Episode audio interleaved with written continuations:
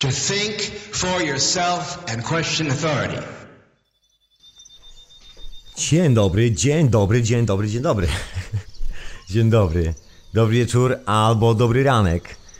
Wszystkim serdecznie oczywiście w radiu na fali.com Hiperprzestrzenia na imię Tomek. Audycja jest oprócz tego retransmitowana w radiu Paranormalium, jakby ktoś nie wiedział. Także pozdrawiam słuchaczy Radia Paranormalium.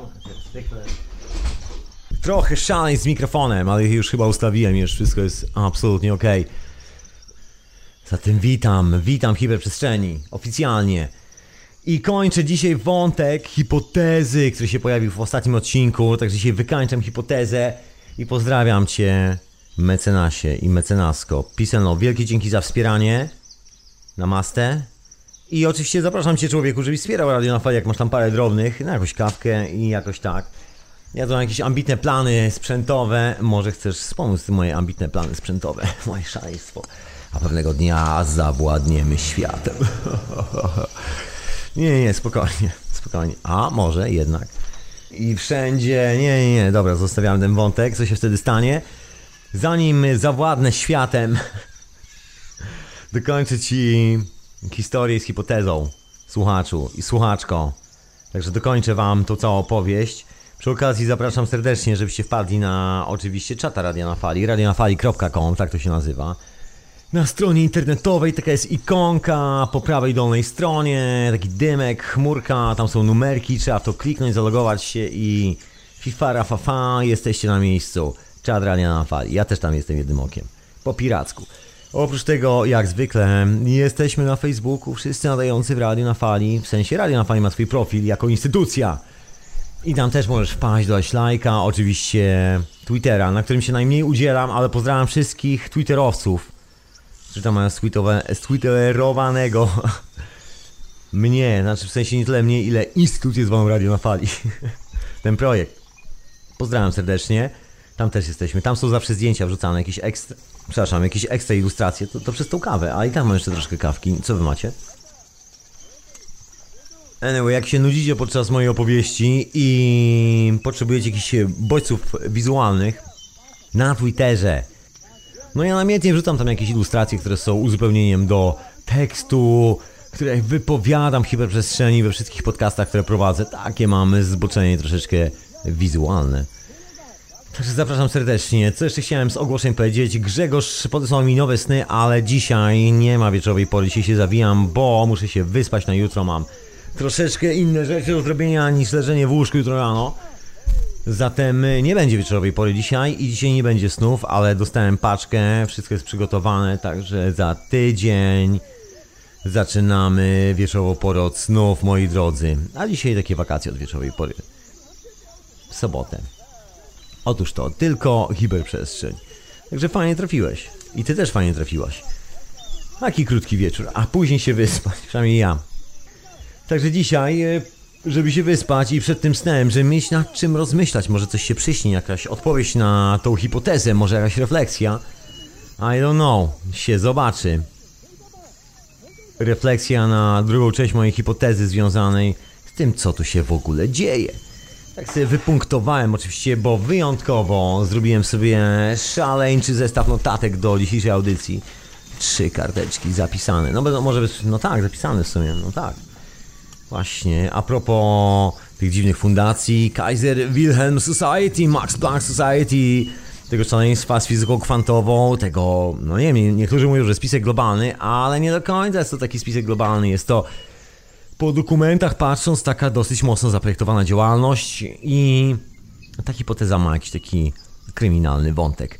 Ciężko od tego uciec, coś mi się tak wydaje. Trudno. Taki reset pamięci, pamiętacie? Wspominałem, reset pamięci, reset pamięci, zapominasz wszystkiego, zapominasz wszystkiego, wpłacasz wszystkie pieniądze na radio na fali, sięgasz na portfel.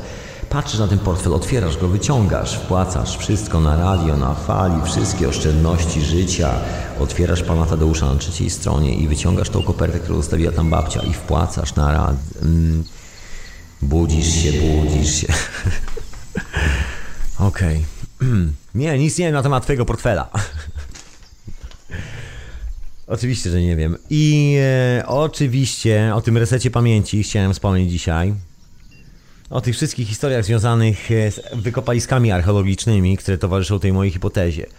Pamiętacie, jak wspominałem o tym e, electrofossilizing, o tym procesie, który polegał na tym, że powstały skamieliny i to w taki sposób, że musiał przejść taki prąd elektryczny, który tak popieścił ten las, że las skamieniał, dosłownie skamieniał. I są takie skały w ogóle, bardzo dziwne skały, w kilku miejscach na świecie. Ciekawe skały. Oczywiście nie wszystkie są dokładnie tą samą skałą, ale mają różne właściwości. Na Gozo są takie skały, między innymi. W Afryce Południowej są takie skały, między innymi. W kilku miejscach są takie skały, że jak się stuknie młoteczkiem, czymkolwiek tą skałę, to ona ma taki dźwięk jak fortepian. No może nie jak fortepian, ale jest prawie jak... Prawie jak... Prawie jak kamerton. Dokładnie tak się zachowuje. Można sobie grać jak na takich steel drums, założyć sobie karajską orkiestrę neolityczną. No jest dużo takich ciekawych rzeczy, ciekawych obserwacji, które się dzieją dookoła w ogóle w tej archeologii. I troszeczkę dzisiaj poza tym resetem, poza tymi wszystkimi opowieściami, gdzie mam to właściwą notatkę? Okej, okay, no to może powinienem od czegoś zacząć, bo żeby wkroczyć, że tak powiem, w okowa piasku na pustyni, szczoteczek do zamiatania, sitek do przesiewania, Indiany Jones uciekają przed dużą kulą i strzelają się z gestapowcami na pokładzie samolotu. Nie, nic z tego dzisiaj nie będzie. To dobrze było zacząć od DNA, ale zanim zacznę od DNA, od tej opowieści z DNA, bo to jest w ogóle ciekawa historia, no to ciągle jest y, szukanie odpowiedzi na pytanie, kim my właściwie jesteśmy, co się stało z naszą pamięcią. W ogóle o co tu w tym wszystkim chodzi. Otóż to, to ja może zacznę od muzyczki. Taka wstrząsająca muzyczka w sam raz. Ja się też muszę rozbudzić, bo taki dzisiaj senny dzień. Naprawdę taki konkretnie senny. Ja w ogóle taki, znaczy czuję się doskonale, ale jest tak miło sen, jest tak miło, tak powiem, przysiąść i, że tak powiem, e, uciąć sobie dżemkę. I kanapkę z dżemem. Do dżemki. To ja sięgam po swoją kawkę i troszeczkę łomotliwej muzyczki na początek. Mało oryginalnie dzisiaj. Ja puszczam czasami te numery i czasami lubię do nich wracać, także dzisiaj jest ten dzień, kiedy do tego wracam. Zatem wróćmy razem. Radionafali.com, hiperprzestrzeń. Właśnie Skype do radia to radionafali.com, jakbyś chciała, albo ty, człowieku, chciał zadzwonić. Oprócz tego, że jestem na czacie, to jest to absolutnie live teraz tu w sobotę wieczorem. Jest też poza tym, że w radionafali.com retransmitowany w Radiu Paranormalium. Pozdrawiam. I muzyczka Obertasa, skocznego.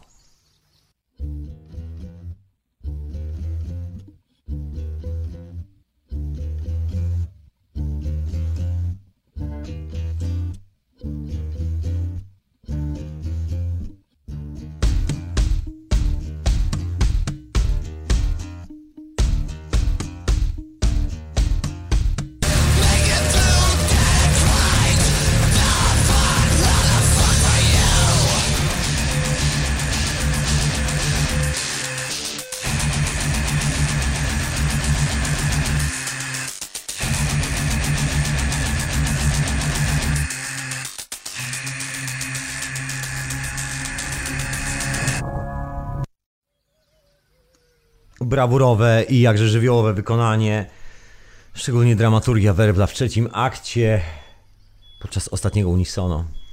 E, radionafali.com Otóż to, hiperprzestrzeń moi drodzy, a ja dzisiaj, dzisiaj jak, e, mówiłem wcześniej, przystępuję do drugiej części opowieści mojej hipotezy. Rozciąćmy się przy ognisku, stwórzmy miłą atmosferę. Sięgam po swoje papiery, i lecę dalej. Słuchajcie, jeżeli macie jakąś hipotezę, która się klei albo gdzieś jest obok, albo coś na rzeczy w tym klimacie, to się odezwijcie. Ale tak po cichu, żeby nikt nie słyszał. Wiadomo, NWO czuwa, radionafali.com. A ja mam na imię Tomek oczywiście i może zacznę od tej historii z DNA, bo tyle się o tym słyszy, prawda? Wszędzie, gdzie człowiek się nie obejrzy. DNA, DNA, DNA. To jest ta historia związana z pytaniem, czym jest DNA. Więc nikt do końca nie wie, czym jest w rzeczywistości DNA. Znaczy, wiemy, że jest to. Właśnie, to może zacznę od tego, że DNA to jest genetyka. Tu powinieneś dodać Sieg Heil. Wielkie Niemcy. Otóż to i nie darmo byłoby to Sieg Heil, gdyż byłoby to oddaniem hołdu prawdziwym ojcom współczesnej genetyki, czyli euge, eugenikom, eugenikom, dokładnie, eugenika, tak to się nazywało Ja zawsze mylę te słowo, zawsze je przekręcam. Taki mankament, może pewnego dnia mi to przejdzie, ale może dlatego, że ja nie mówię Zig Heil. W każdym razie, kiedyś nazywało się to eugenika i to była ta szalona nauka, która polegała na stwierdzeniu, że jeżeli masz za duże uszy, to na pewno jesteś głupi. A jeżeli masz na przykład zbyt kanciastą rękę, to na pewno znaczy, że jesteś e, jeszcze głupszy. Ale jeżeli miałeś na przykład mniej szepnięte coś tam i do tego jeszcze była taka okoliczność, że włosy były białe albo jasne, to byłeś swój chłopak. To nie byłeś szepnięty, to byłeś panem świata. Takie pomysły były. Trzeba było odpowiednio wyglądać, żeby być po prostu panem świata. Trzeba być tak zwanym Arejczykiem. I w ogóle były takie pomysły, że jest rasa panów, rasa nie panów, rasa zwierzątek, które są podobne do ludzi, tak jak na przykład aborygeni, którzy swój status ludzi otrzymali dopiero w latach 60. poprzedniego stulecia, bo przez długie, długie lata aborygeni mieli w Australii status właściwie mniejszy niż psy dingo, bo można było pójść do więzienia za to, że ktoś sklepał psa dingo, natomiast zabicie aborygena to właściwie jak zabicie muchy, natrętnej muchy, która gdzieś lata dookoła. Tak to wyglądało w rzeczywistości, to nie było wcale tak kolorowo. Chodziło oczywiście o kolonie i wszystkie zasoby związane z koloniami. Taka jest moja hipoteza i nie do końca jest to tylko wyłącznie moja oryginalna hipoteza, bo jest na ten temat masy książek historycznych, które wychodzą w dzisiejszych czasach opisujących interesy w czasach kolonialnych. No w Polsce nie jest to jakaś tam popularna dziedzina, że tak powiem, literatury historycznej, natomiast w Anglii, gdzie te tradycje żywe, gdzie każdy miał, no może nie każdy, ale wielu miało dziadków, którzy na tych koloniach gdzieś tam doglądali tych lokalnych mieszkańców, żeby szybciutko tą bawełnę zrywali w podskokach, ładowali na statki, żeby to szybko płynęło do Manchesteru, było przy, znaczy do Liverpoolu było przeładowywane. Na takie bareczki płynęło do Manchesteru, do największych magazynów w Europie w ówczesnych czasach, to był XVIII i XIX wiek. Największe magazyny lądowe, które znajdowały się właściwie w wodzie. Potężne podziemne porty dla barek. Wszystkie towary z tego Imperium Brytyjskiego przypływały do Liverpoolu przez Morze Irlandzkie, przez Atlantyk. Tam były rozładowywane, ładowane na barki, wszystko płynęło w środek lądu, który był osłonięty górami, nikt nie mógł zaatakować, wszędzie dookoła posterunki wojskowe i clenie towarów. I po tym jak były clone, rozjeżdżały się do wszelkich możliwych portów Wielkiej Brytanii. Do różnych portów. Bardzo często wracały z portem do Liverpoolu i z pieczątką, że były oclone i że część tego towaru już została w Anglii, albo pieniądze zostały przekazane kilku frajerom dalej wędrowały do swojego odbiorcy. Także nie są to jakieś tam tajemnicze opowieści spiskowe. Jest masa książek na ten temat, jak prowadzono politykę kolonialną, jak to wyglądało, jak traktowano oryginalnych mieszkańców, oryginalnych ziem, jak ich wyzyskiwano, mordowano i katowano. Wszyscy doskonale to wiemy, można się spocić wymieniając te wszystkie niecne rzeczy, które się działy w historii tej rzymskiej cywilizacji, jakbyśmy zapomnieli. I no jest taka ciekawa historia właśnie związana z badaniem tego, kto jest właściwie panem tego świata i komu się należy więcej. I kto powinien zapieprzać na niego. No i eugenika była taką nauką, która miała potwierdzić to, że biały katolik jest panem świata i o to w tym wszystkim chodzi. No i to miała być taka historia. Żeby to potwierdzić wreszcie naukowo, bo ciągle były takie problemy, że okazywało się, że właściwie ten dzielny ziarski przygłupawy, rdzenny ludek, który fajnie wygląda na zdjęciach i kiedy się opowiada w klubie towarzyskim o tym, jak odstrzelono kilku takich pajaców, którzy tam wyskoczyli z jakiejś wioski. Ach, tak dla zabawy, poćwiczyć celność oka i wprawę używania sztucera. A co? No nic łatwiej do nich strzelać niż do wiewiórek. Albo do lwa. I jak sobie panowie dyskutowali, to w pewnym momencie okazywało, że strzelają do ludzi. No ale ta refleksja była taka, że tak powiem, nieprzysiadywalna i na gwałt szukano jakiejś idei, która to zastąpi. Zresztą każdy czas w historii ma swoje idee, które go pięknie portretują, także wszelkie te historie związane z darwinizmem, że jedni się rozwinęli troszkę bardziej tylko dlatego, że zaczęli się posługiwać grzmiącymi kijami, czyli bronią palną, a drudzy, którzy nie widzieli nigdy potrzeby ostrzeliwania sobie głowy, niestety za mało rozwinięci. No i na kanwie takich genialnych pomysłów na to, że jest się wyjątkowym dupkiem na świecie, powstała taka nauka, która miała to udowodnić. I właśnie to była eugenika. To był początek trzeciej rzeczy. To był ten wielki socjotechniczny eksperyment, że da się kontrolować ludzi poprzez kontrolowanie ich zachowań. Oczywiście wszyscy wiedzieli, że nie do końca jest to prawda i że to nie jest tak, że są inni ludzie, są po prostu tacy sami ludzie jak wszyscy inni. Ja tu kiedyś wspominałem o propagandzie w jednej z hiperprzestrzeni, taką rzecz, ale przypomnę jeszcze raz y, w wielkim skrócie, bo to z historii propagandy, że był taki problem, jak znaleźć wroga w Niemczech. I to był problem dyskutowany nie w Niemczech, tylko jeszcze grubo zanim powstały Niemcy faszystowskie, zanim y, Hitler był przywódcą NSDAP, czyli Narodowo-Socjalistycznej Partii Niemiec i tak dalej, i tak dalej. Zanim wszystkie te rzeczy się zaczęły, były prowadzone bardzo poważne eksperymenty właśnie nad tym całym systemem, jak go załadować, włożyć do społeczeństwa i manipulować społeczeństwem. Takie duże socjotechniczne eksperymenty przeprowadzane. No i te eksperymenty były bardzo łatwe, na przykład w Stanach Zjednoczonych, gdzie wiadomo było, że kolor skóry jest taką rzeczą, która się mocno rzuca w oczy i można generalnie na czym się oprzeć. Można wyprodukować taką sytuację, żeby spolaryzować życie w widoczny sposób, bo gorzej jest spolaryzować sytuację pomiędzy ludźmi, którzy wyglądają podobnie, niż pomiędzy ludźmi, którzy gdzieś tam się troszeczkę kolorem różnią. No i żeby znaleźć jakieś właściwe techniki, które powodują, że jedni zapisują się do właściwego klubu, a drudzy się nie zapisują, żeby w ogóle opanować tę sytuację, zaczęto robić dużo eksperymentów. No i znaleziono kilka rozwiązań, które zaaplikowano do społeczeństwa mieszkającego w Niemczech. Zresztą nie tylko w Niemczech, bo i w Anglii były takie próby, w Polsce były takie próby, właściwie w każdym kraju Europy. Natomiast w Niemczech był taki zawodowy poligon treningowy. To jest właśnie ten cały Kaiser Wilhelm Society, cała ta historia, właśnie Instytut Maxa Plancka. Były dwa instytuty chyba w Lipsku i w Berlinie, jakoś tak. Nadzorowali wszystko. To o tym mówiłem w pierwszym odcinku, proszę Państwa, właśnie o tych y, historiach.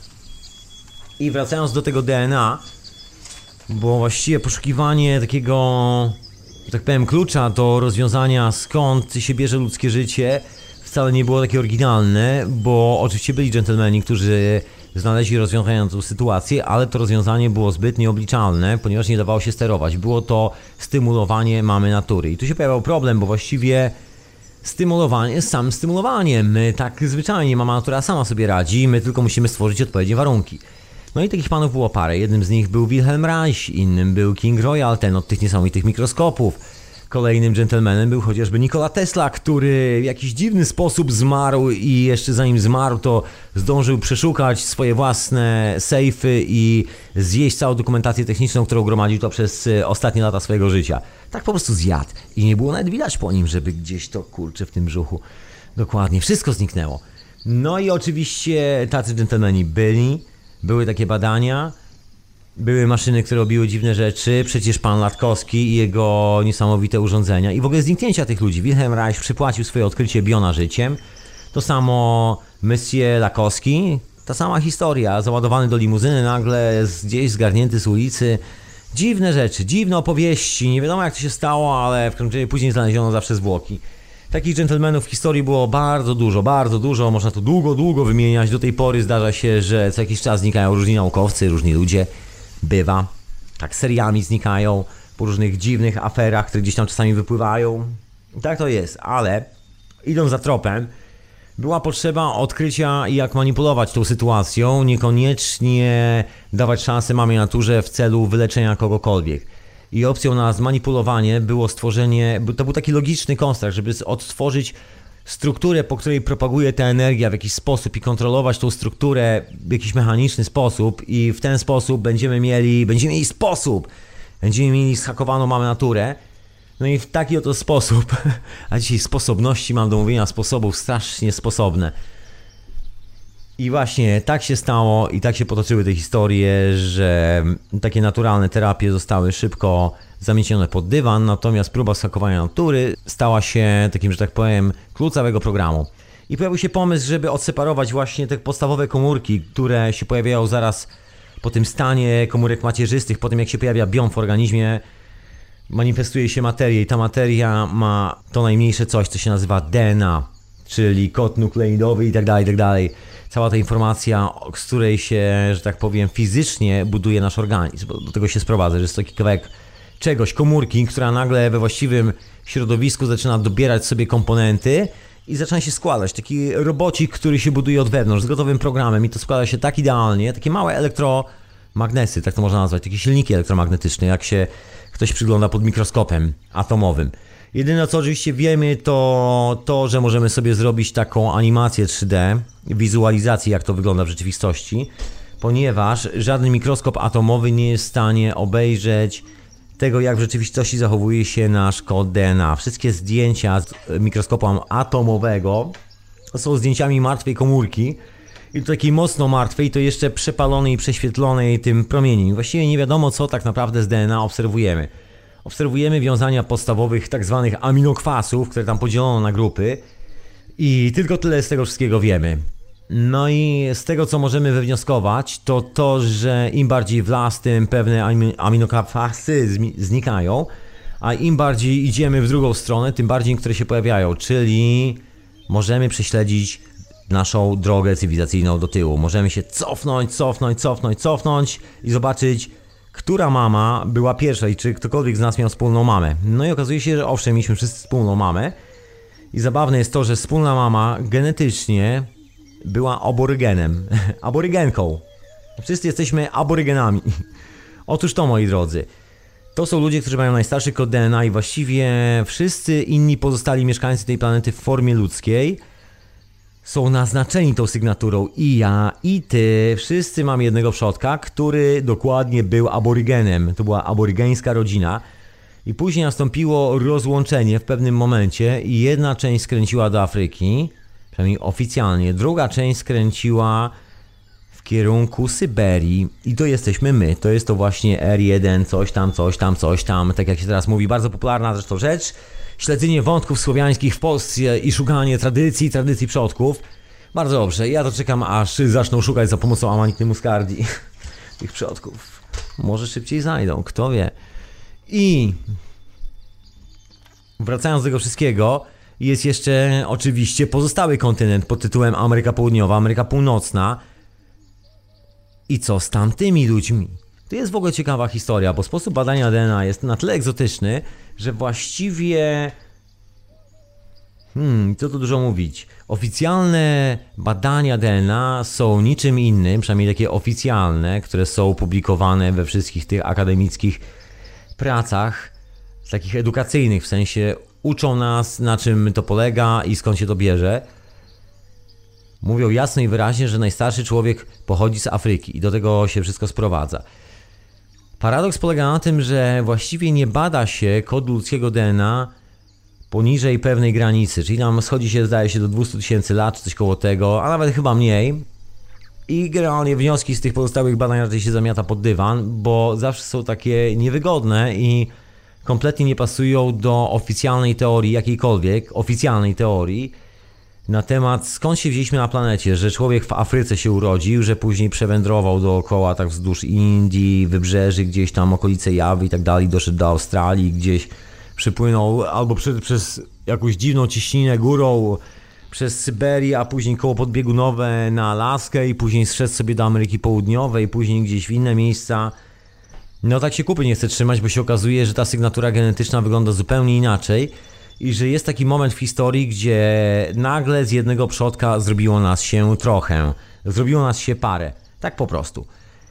Gdzie to wszystko się rozchodzi. Nie badano wszystkiego, ja widziałem tylko badania dotyczące tej głównej grupy, czyli mieszkańców Azji, ale tej od Syberii, Europy i oczywiście Afryki i Australii. I wszystkie te badania jasno i wyraźnie potwierdzają taki delikatny myk, że ten najstarszy kawałek kodu genetycznego właśnie stamtąd się wziął, czyli nasza mama może być tańczyła do didgeridoo, na którym grał tato, tak można powiedzieć. Taki pratato. Taka ciekawa historia. I tyle wygląda z naszego DNA. Też do końca nie wiemy właściwie co badamy. Są takie próby robienia różnych modyfikacji genetycznych z żywymi organizmami i sprawdzania w jaki sposób przestawienie pewnych sekwencji w tym czymś, co my tam widzimy, zmieni działanie żywego organizmu. I to jest takie działanie na pałę, bo właściwie nikt nie ma tego pojęcia, co się wydarzy z tym wszystkim. To jest świetny przykład jako uprawy GMO, wszystkie te historie, Genetic Modify, otóż to GMO, GMO, czyli wszystkie płatki kukurydziane, które stoją w sklepie na półce firmy Kellogg's, wszystkie te rzeczy od Nestle, wszystko to jest przecież z kukurydzy, która jest z Roundupem, tak to się nazywa. Na czym polega to hakowanie natury? Bo to też jest ciekawa sprawa. To zostało wymyślone w sumie w latach 50. Bardzo ciekawa historia, bo zostało wymyślone przez Fundację Rockefeller, przez tą zabawną rodzinkę, której losy jakoś tak czasami się splatają z naszymi losami. Rodzina Rockefellerów. Od pucy buta. tak. No właśnie. Taka legenda. Właśnie, co z, co z tą uprawą właśnie, bo tam jest taki pomysł, tam się pojawił taki pomysł w latach 50 na to, żeby go green, go green, żeby wszystko było ekologiczne, żeby wszyscy jedli sałatkę, wszyscy byli ekologiczni, go green, go zielony, bądź zielony, bądź zielony człowieku.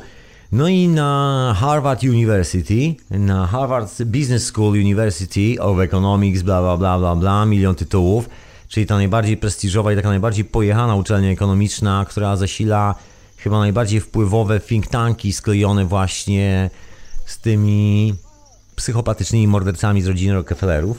Otóż to, bo to trzeba szczerze sobie jasno powiedzieć, moi drodzy, kto tu jest mordercą.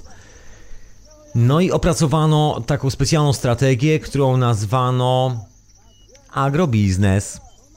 Otóż to, to jest taka praca akademicka, która się pojawia na Harvardzie, taki model ekonomiczny, przewidywalny do prowadzenia potężnych takich upraw monokultur i kontrolowania rynku żywności, kontrolowania rynku skupu nasion, sprzedaży nasion. Chodziło o to, żeby wyeliminować ten moment, kiedy producent roślinności jest naszym sąsiadem, albo na przykład my produkujemy jeszcze jakąś roślinność i to na taką skalę, że na przykład pięć ludzi dookoła nas nie musi robić nic.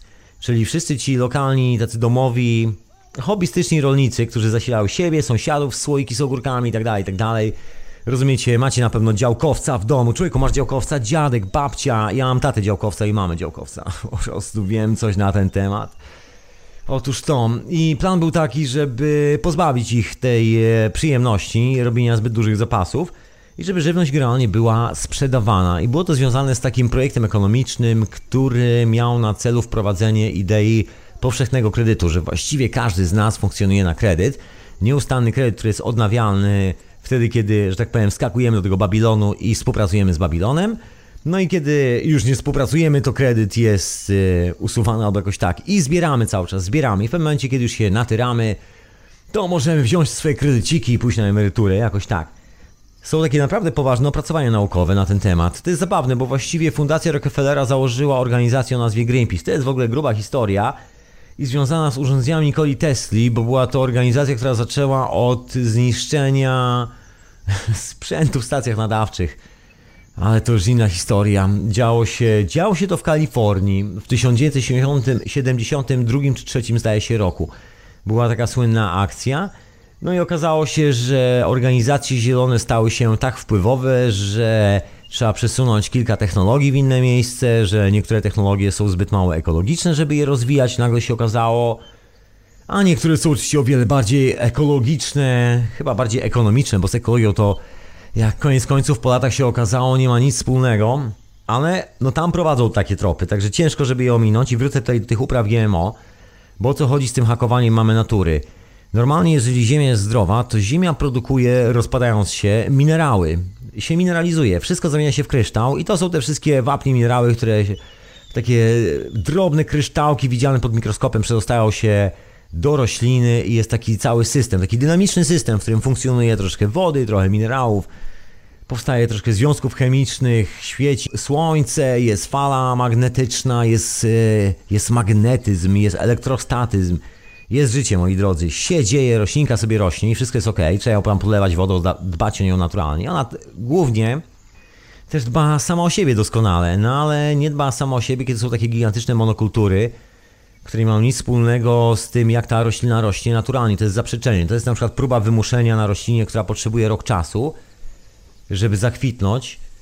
Wymuszenie tego procesu, żeby skompresowała to do dwóch miesięcy, bo komuś się pali pod tyłkiem i musi zarobić x razy więcej, wyprodukować x razy więcej, nie wiadomo po co. Nikt nie zna przeznaczenia tego działania. Znaczy, generalnie, żeby później zrobić właśnie ten cornflakes, który jest sprzedawany w tych supermarketach, które ludzie jedzą na śniadanie, myśląc, że zdrowo się odżywiają, bo jedzą płatki kukurydziane bez cukru. Wersja low fat, czyli nie ma żadnych tłuszczy, same witaminy D, D, C, D, a to jest wszystko Roundup. I wiadomo, że wtedy jest mniejszy zysk i dochód z rośliny. No więc sadzi się taką genetycznie modyfikowaną roślinę, która ma wszczepiane kawałki genów ze świni, a niektóre nawet z ludzi. To nie jest dowcip. I ten y, gen, można powiedzieć, robi coś takiego o roślinie, że ona przestaje czuć pewne rodzaje rezonansów. Tak można to w skrócie wyjaśnić, bo wszystko się właściwie sprowadza do rezonansów i częstotliwości poniekąd. I kiedy przestaje czuć te rezonanse, jej system obronny zaczyna się zupełnie inaczej zachowywać. I tyle. Ale nie w każdym przypadku, bo tak czy siak te rośliny są bardzo chętnie żarte przez wszystko, co żarło te rośliny o wiele wcześniej i nawet jeszcze bardziej, bo nagle jest jedna monokultura, czyli jak lubisz na przykład truskawki i wpadniesz w pole truskawek, to wyrzesz wszystkie truskawki. Ja, ja zrobię to samo. Truskawki nie mają wtedy szans, jeżeli są widoczne w zasięgu moich rąk i moich oczu, prawda? No, taka prosta sprawa. Podobnie z tymi bakteriami i chodzi o to, żeby opylać to pole czymś takim, co wykańcza każdą żywą bakterię, czyli Roundupem. I żeby roślina przeżyła to opylanie, tą super substancją, która jest właściwie jakim koktajlem Mołotowa, można powiedzieć, takim ekstra miksem, tam są jakieś tam drobinki minerałów, składników odżywczych i tak dalej, i tak dalej, plus coś, co jest taką ekstremalną trucizną i ta trucizna jest e, opylana na te roślinki, opylana i wszystko, co nie jest tą rośliną, co nie zawiera tego wzbogaconego kodu DNA, czasami o tą ludzką, czasami o świńską sekwencję, zdycha. Tylko ta roślina jest w stanie przetrwać, ale też nie jest w stanie przetrwać zbyt długo, bo ona jest w stanie przetrwać jeden sezon i nie odradza się już więcej. Oczywiście jest to zaprojektowane, roślina jest zniszczona w ten sposób i właściwie nie wiadomo, co się dalej dzieje z tym wszystkim. One w ogóle rosną w dziwny sposób, te rośliny. I wiadomo jedno, że zwierzęta karmione tymi roślinami, wszystkie zdychają na raka i to nie ma co do tego żadnych wątpliwości. Badania powtarzano nawet dwa lata temu na Uniwersytecie w Paryżu, na Uniwersytecie Medycznym, takim rządowym uniwersytecie, z dala od amerykańskich korporacji. No ale oczywiście akurat korporacja BASF, która wchodzi w skład właśnie Monsanto i tak dalej, taki jeden wielki trust jest i nie tylko. Też tam są, też tam są, no ale tak czy siak, no widać, że to jest morderczy koktajl dla żywej istoty. No i to się próbuje w ten sposób obejść właśnie ten naturalny proces, kiedy roślina jest ładowana tym, tymi naturalnymi minerałami, które powstają w glebie, że się wybija właściwie całą glebę i się robi taką syntetyczną substancję, która ma być takim syntetycznym środowiskiem do wzrostu właściwie syntetycznej rośliny. I żywa istota, która nie jest syntetyczna, ma wciskać tą roślinę i być zdrowa. I taki jest pomysł, żeby to obejść. Bardzo taki egzotyczny, dziwny, powiem wam szczerze. I do tego się właściwie całe to DNA w dzisiejszych czasach sprowadza, bo właściwie no nic więcej nie wiadomo. Wiadomo tylko, że można dodać tam jakiś element, który teoretycznie odpowiada za coś i obserwować jak to się zachowa. Do pewnego stopnia. I właściwie to do pewnego stopnia się sprowadza, że każda z tych roślin mutuje i to w taki dziwny sposób, że właściwie umiera. One nie potrafią się duplikować, te rośliny. To jest fenomen. To są właściwie rośliny produkowane w laboratoriach, a nie takie, które wzrastają na polu. I nie wiadomo, jaki jest wpływ na ekosystem, co się stanie z tą rośliną, jak ona się rozpyli, jak... nikt tego nie wie, czy będzie wielka katastrofa, czy nie. Wiadomo, że owady reagują koszmarnie na te rośliny i padają. To też, bo tam jest jeszcze historia z tym, że owady nie najlepiej znoszą telefonie komórkowe, ale oprócz telefonii komórkowej są jeszcze właśnie genetycznie modyfikowane duże połacie pól. I to jest taka bardzo niebezpieczna rzecz dla wszelkich pszczółek i dla miodu, który potencjalnie może stać w naszej szafce. To może jakaś muzyczka, bo to chyba już przestraszyłem wszystkich na śmierć. Hiperprzestrzeń, radionafali.com. Nie bójcie się, nie bójcie się. Przepraszam, że tak musiałem powiedzieć, ale to fragment jakby tego wątku, który jest związany z moją hipotezą. Co tu się w ogóle dzieje dookoła? Właśnie, bo jeszcze duży taki wątek, bo ktoś się zastanawia, zaraz, ale jeżeli ci wszyscy bogaci ludzie, ten 1%, który rządzi tym światem, który ma właśnie udziały w tym, który jest właścicielem Monsanto, tych upraw genetycznych, ten 1%, który wymyśla to wszystko, tą całą historię związaną z masowym ludobójstwem, to gdzie oni jedzą? To co oni jedzą? Są takie uprawy, moi drodzy, są w południowej Afryce, i była panika chyba zdaje się dwa czy trzy lata temu, bo do upraw dostały się przez przypadek jakieś nasiona genetycznie modyfikowanych roślin i nagle się okazało, że trzeba zamknąć połowę upraw, bo się rozpleniły przynajmniej na jakiś czas i nie wiadomo co dalej będzie, jaki będzie wpływ na tą zdrową żywność. No i tam jest produkowane jedzenie przez takiego pana, który ma taką potężną, dużą korporację, jedną z wielu korporacji, też zaprzyjaźniony z Billem i Melindą Gates. I to jest takie specjalnie hodowane jedzenie, które trafia na stoły tej elity z takich specjalnych farm. Bardzo drogie, to nie jest dla każdego człowieka. Reszta ma płatki kukurydziane w sklepie. tak to wygląda. Z genetycznie modyfikowanej kukurydzy, bo innej już nie ma na rynku. Innej się zwyczajnie nie hoduje. To chyba, że posadzicie sobie tak zwyczajnie w ogródku. No toż to, e, czas na jakąś piosenkę. Właśnie, a ja lecę dalej ze swoją hipotezą i zostawiam te smutne wątki związane z, e, z szaleństwem Babilonu. Odprężmy się troszeczkę.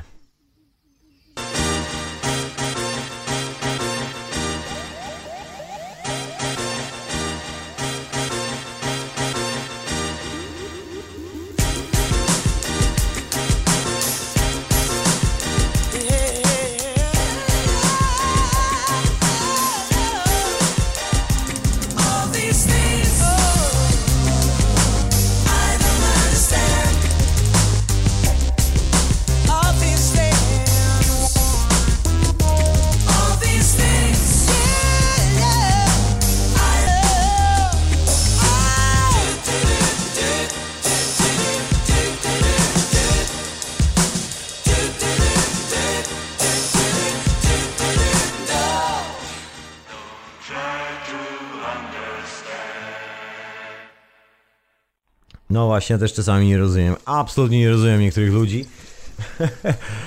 tak bywa. Radionafali.com Hiperprzestrzeń. Ja mam na imię Tomek, można dzwonić Skype do mnie, bo to wszystko się dzieje live w sobotę wieczorem.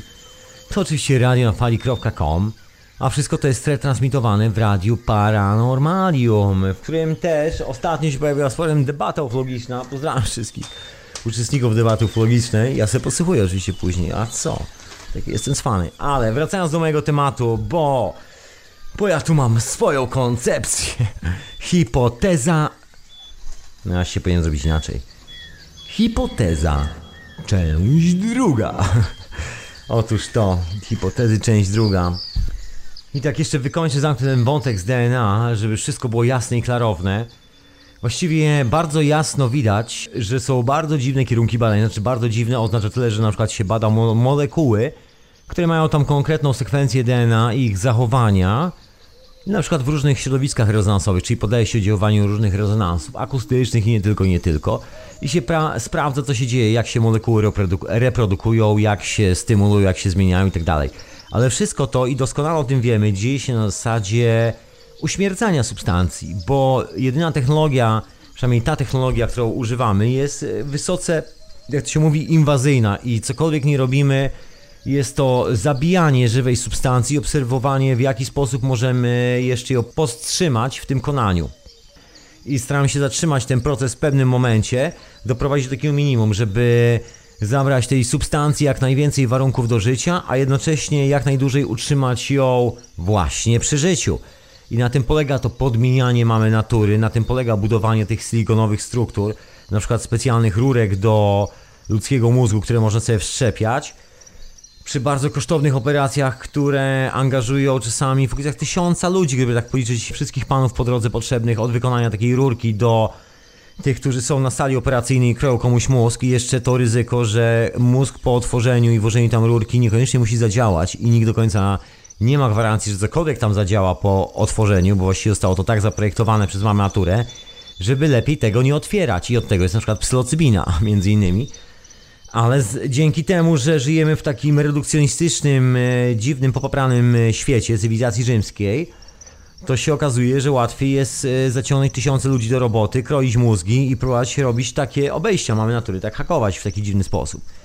No może ma to swój sens, ja tego nie do końca rozumiem i wielu innych ludzi podejrzewam też nie rozumie, może ty rozumiesz.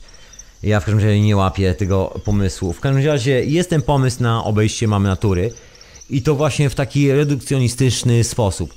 No stąd się wzięły właśnie te genetycznie modyfikowane rośliny.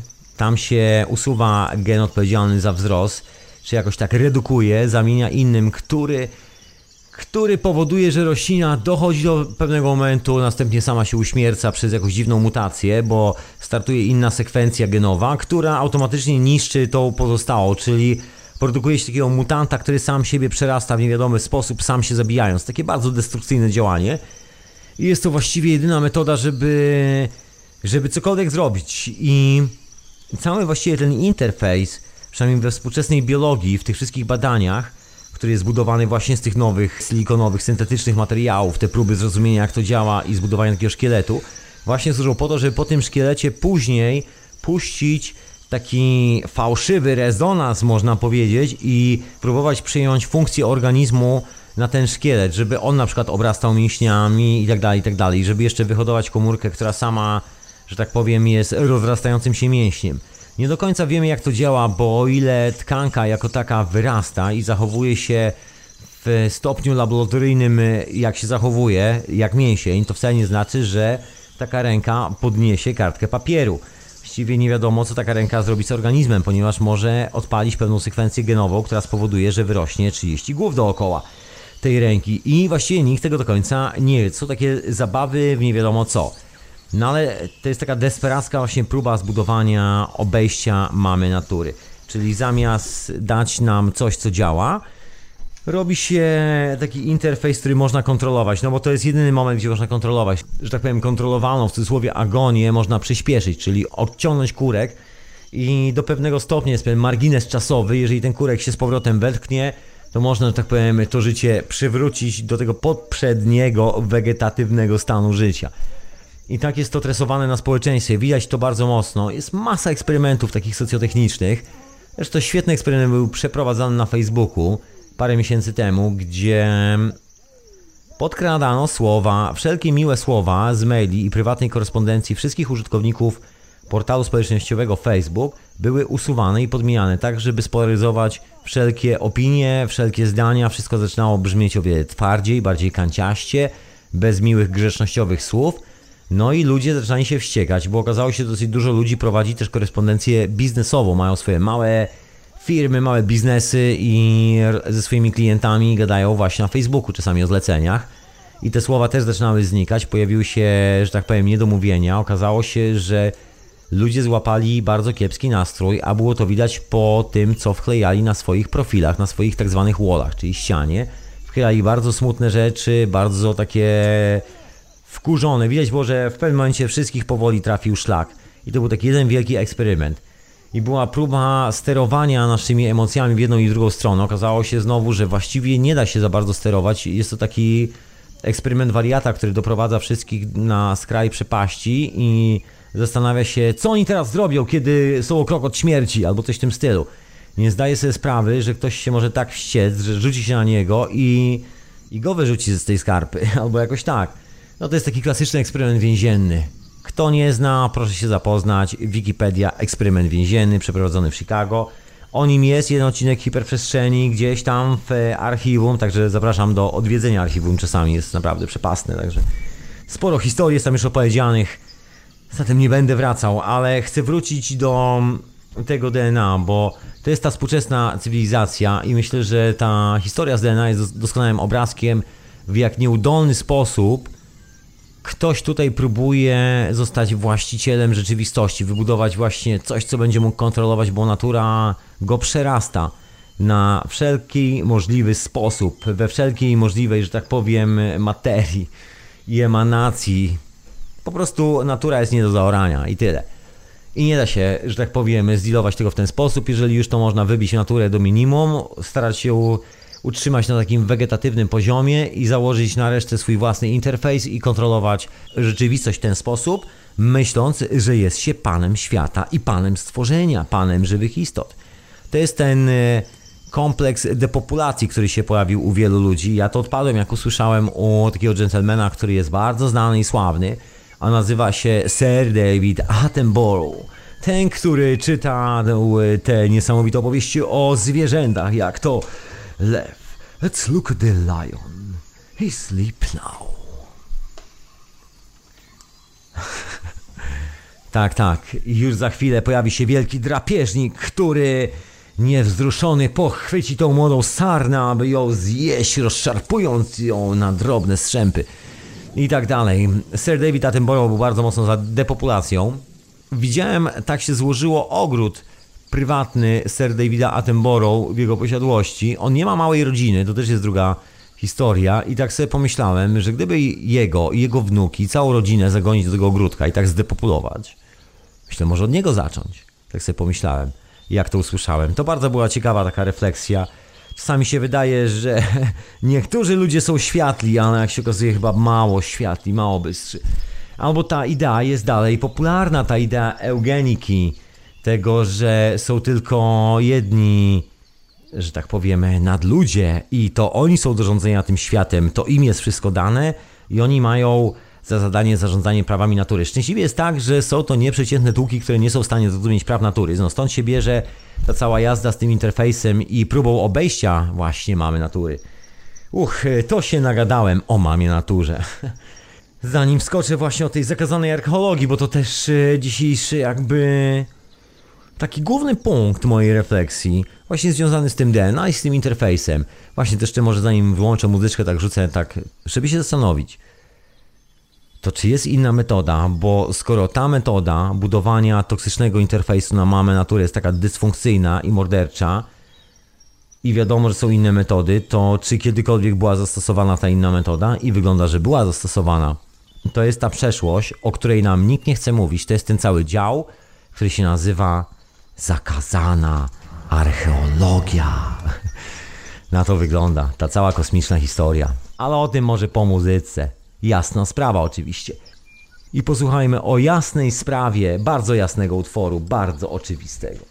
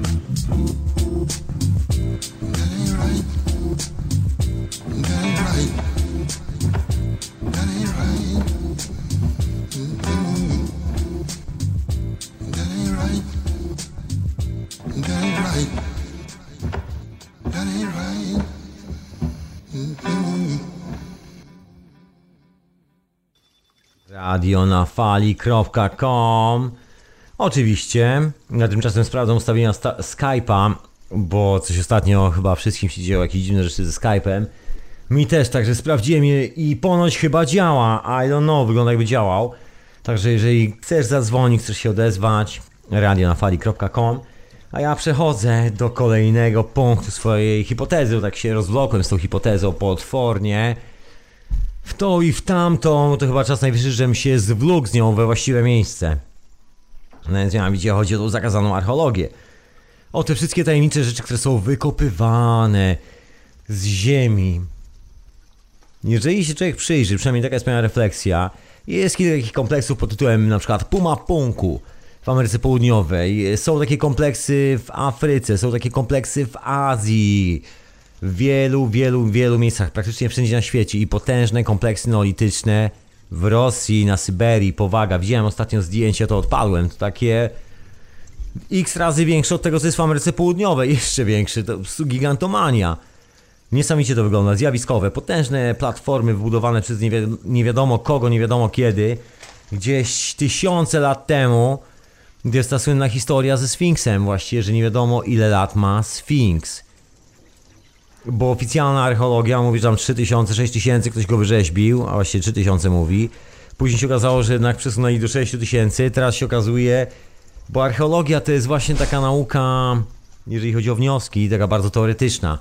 Natomiast za sprawę się wzięło kilku panów, a szczególnie taki jeden pan, który jest geologiem z zawodu wykształcenia i profesury, bo uczy ludzi geologii, wykłada na uniwersytecie. Kurczę, zapomniałem jego nazwiska w tym momencie. Ale znajomy Roberta Bawal, jeden z tych dżentelmenów, którzy zajmują się badaniami właśnie piramid. No i zrobił analizę w ogóle Sfinksa. Okazało się, że Sfinks Ma na sobie ślady erozji po deszczu, o czym chyba wszyscy wiemy, już na pamięć znamy tą historię. I te ślady erozji wskazują nawet nie na 12 tysięcy lat, ale wskazują na 36 tysięcy lat. Na coś zupełnie innego. Oczywiście sam kształt Sfinksa jest w ogóle ciekawy. Ja mam taki swój własny postulat, że nie ma to nic wspólnego ani z dużym lwem, ani z niczym innym. Mam swoją własną hipotezę, co to w ogóle jest w oryginale, jakie to jest zwierzę i co ono przedstawia i że ślad tego w legendach, egipskich legendach i to bardzo wyraźny, bardzo mocny. Ale to dzisiaj zostawiam ten wniosek. Dzisiaj odkładam te egipskie dywagacje, może innym razem.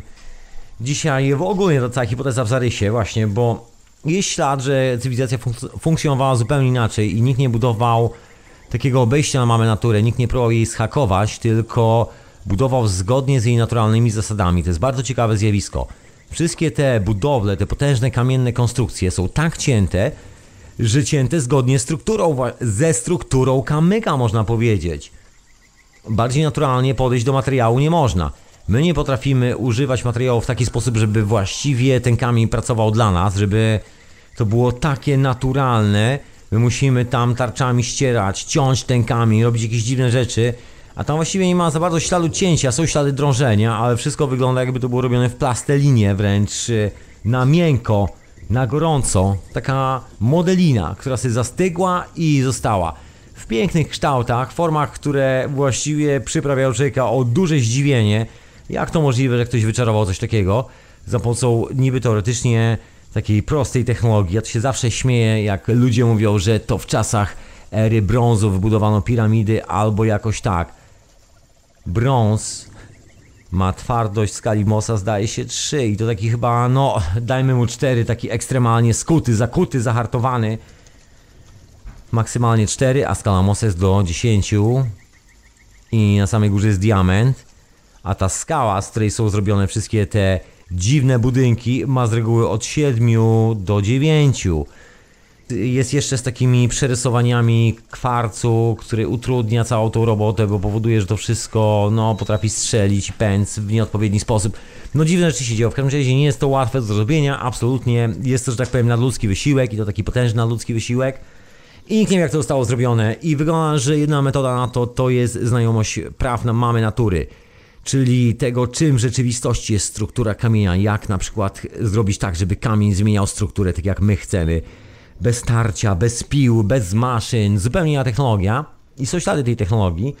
I są ślady końca tej, tej technologii. Ja dzisiaj nie będę za bardzo o tej technologii mówił, bo to troszeczkę nie na temat, ale to też taki myślę, bardzo ciekawy wątek tej całej opowieści, który warto sobie zatrzymać w głowie, jak chcesz sobie powędrować w tą stronę. Bardzo ciekawa wędrówka i bardzo ciekawe wnioski, bardzo ciekawe odkrycia. dzień dobry, dzień dobry, dzień dobry, dzień dobry. Nie mogę, to po hydrozagadce ostatnio oglądanej. Nie mogę się powstrzymać, nie mogę, po prostu. Ale wracając do tej archeologii.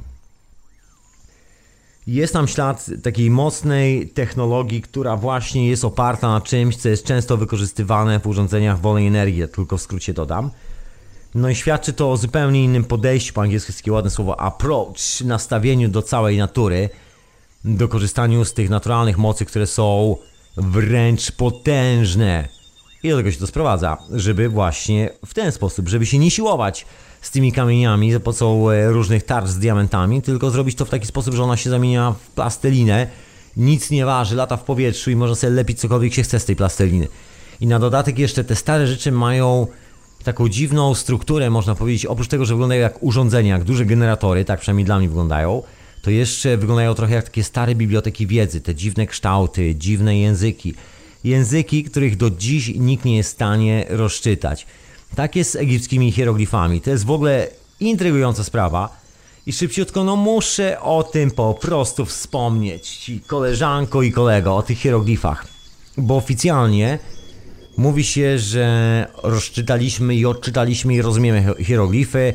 Zaczął to Monsieur Champollion, który na zlecenie samego cesarza Napoleona Bonaparte badał te rzeczy i rozkodował język, jak mu się wydawało. I myślę, że nie tylko mu się wydawało, ile rozkodował część tych hieroglifów i to całkiem w miarę słusznie, ale z hieroglifami jest bardzo intrygująca historia, która brzmi tak. są dwa, a właściwie trzy rodzaje hieroglifów, właściwie dwie główne grupy. Jedna grupa pochodzi z czasów Kleopatry, z tak zwanego późnego królestwa, tak to można powiedzieć, a druga grupa hieroglifów pochodzi z okresu predynastycznego, czyli sprzed królów, sprzed faraonów, sprzed tego wszystkiego, co jest zapisane na papirusach, przynajmniej oficjalnie nam znanych. I to są właśnie historie związane ze Sfinksem, który jest datowany na te 36 tysięcy lat, a nie na, nawet na 12 tysięcy lat. I się okazuje, że to wygląda jak wielka biblioteka. I są dwa rodzaje hieroglifów. Właśnie, ja tak od, zmywam tej biblioteki, ale właśnie to mam na myśli, dlatego tak wspominam o tej bibliotece. Ale gdzie tu jest biblioteka? Bo te stare hieroglify są praktycznie nie do czytania. Gorzej z tymi nowymi hieroglifami z tego późnego królestwa, z czasów faraonów, też nie jest do końca taka łatwa sprawa. Jest ta stella, która ma te pismo demotyczne, ma pismo greckie, starożytną grekę, no i te hieroglify egipskie. No i się okazuje, że nie do końca teksty się pokrywają. Właściwie nie do końca można powiedzieć, żeby one się pokrywały. Wygląda to na tekst urzędowy dotyczący podziękowań komuś tam, komuś tam, ale jest taki bardzo enigmatyczny. Jego oficjalne tłumaczenie to jest tłumaczenie z greki. I ciężko by było powiedzieć, że znamy już znaczenie hieroglifów i jesteśmy w stanie przetłumaczyć każdy tekst. Okazuje się, że z hieroglifów znamy tylko kilka tych hieroglifów, nie wszystkie. Nie znamy też kontekstu używania, bo okazuje się, że kontekst jest bardzo istotny. Tu jest ta znana historia dla wszystkich śledzących temat y, hieroglifów, co w rzeczywistości oznacza kartusz, czyli wzięcie kilku znaczków w takie, że tak powiem, jajko, obrysowanie dookoła w jeden kształt, zamknięcie. O ile no, mamy pewne przypuszczenia i pewne oficjalne koncepcje, że są to imiona królów, to tak nie do końca są to imiona królów, bo jest bardzo dużo historii, które no, nie dają się wyjaśnić. I to, że my się zgodziliśmy na taką hipotezę, że to jest akurat imię albo Boga, albo króla, albo czegoś tam, to to jest tylko i wyłącznie to, że się zgodziliśmy na taką hipotezę. Hipotez może być parę, a wygląda na to, że jest zupełnie odwrotnie w tej materii. Także nie do końca wiemy, o co w tym wszystkim chodzi. Oczywiście część tych hieroglifów jest odkodowana i hipoteza, która za tym stoi, brzmi mniej więcej tak samo jak za wszystkimi świętymi księgami, które są spisane. Jest wielu ludzi badających tak zwane święte księgi i mówiących, o, kiedyś był potop, kiedyś było coś tam i to potwierdza autentyczność tej świętej księgi. No to nie za bardzo potwierdza autentyczność czegokolwiek, poza tym, że oczywiście mogła zaistnieć taka sytuacja kiedyś tam dawno temu i została ona sportretowana, żeby uwiarygodnić to pismo w oczach ówcześnie żyjących ludzi, którzy jeszcze doskonale o tym wiedzieli to pamiętali, owo pismo. To jest troszeczkę jak z ciastem z rodzynkami. Jeżeli weźmiemy ciasto z rodzynkami, je przekroimy jak kanapkę, tak po prostu zrobimy sobie taką pajdę ciasta, to z ułożenia rodzynek w tym cieście nie dowiemy się wcale, w jaki sposób robić to ciasto i co w głowie miał człowiek, który robił to ciasto i co oznacza przede wszystkim to ciasto w tej sytuacji. A jeżeli nikt nam nie powie, że to jest coś do jedzenia, tylko powiedzą nam, że to jest gąbka do zmywania naczyń, a my nigdy nie widzieliśmy ciasta, no pachnie ładnie, ale no jak gąbka do zmywania naczyń, to gąbka do zmywania naczyń, prawda? Może być różnie i przykładów na to jest parę, bo to nie jest tylko i wyłącznie taka hipotetyczna poza, którą sobie ustawiłem w głowie. I Jest kilka takich języków i kilka takich powstało. I jednym z takich słynnych jest właśnie Esperanto. To był język, który użył oryginalnie już istniejącego alfabetu, alfabetu rzymskiego, z którego wszyscy korzystamy i stworzył nowe słowa, nową gramatykę, nowe zasady, posługując się dokładnie oryginalnym źródłem. I wszystko wskazuje na to, że dokładnie tak samo zostało zrobione z hieroglifami, że posłużyły one, nie wszystkie, ale tylko część, posłużyły jako taki budulec, jako podstawowy alfabet nowego języka, który stał się językiem urzędowym w cywilizacji, która odkryła, odkryła coś, co zostawili przodkowie i wcale nie posunęła tego do przodu, tylko wymyśliła sobie niewolników, wymyśliła sobie jakieś dziwne rzeczy. Zaczęli się królowie, jakieś przepychanki, no i, że tak powiem, downhill cywilizacyjny, czyli tak zwana dewolucja, upadek obyczajów, bo właściwie do tego się to sprowadziło. Zobaczmy, w jakich czasach żyjemy. O, żeby lekarze brali pieniądze od chorego człowieka za leczenie. Jakie czasy, prawda? I to są żywe istoty. Taka historia. Ciężko uwierzyć, ciężko uwierzyć, absolutnie. Także podobnie wygląda z tymi świętymi księgami. Cokolwiek byśmy nie przekrolili, zawsze znajdziemy jakiś kawałek rodzynka, bo ciasto, żeby zrobić ciasto z rodzynkami, trzeba użyć rodzynków.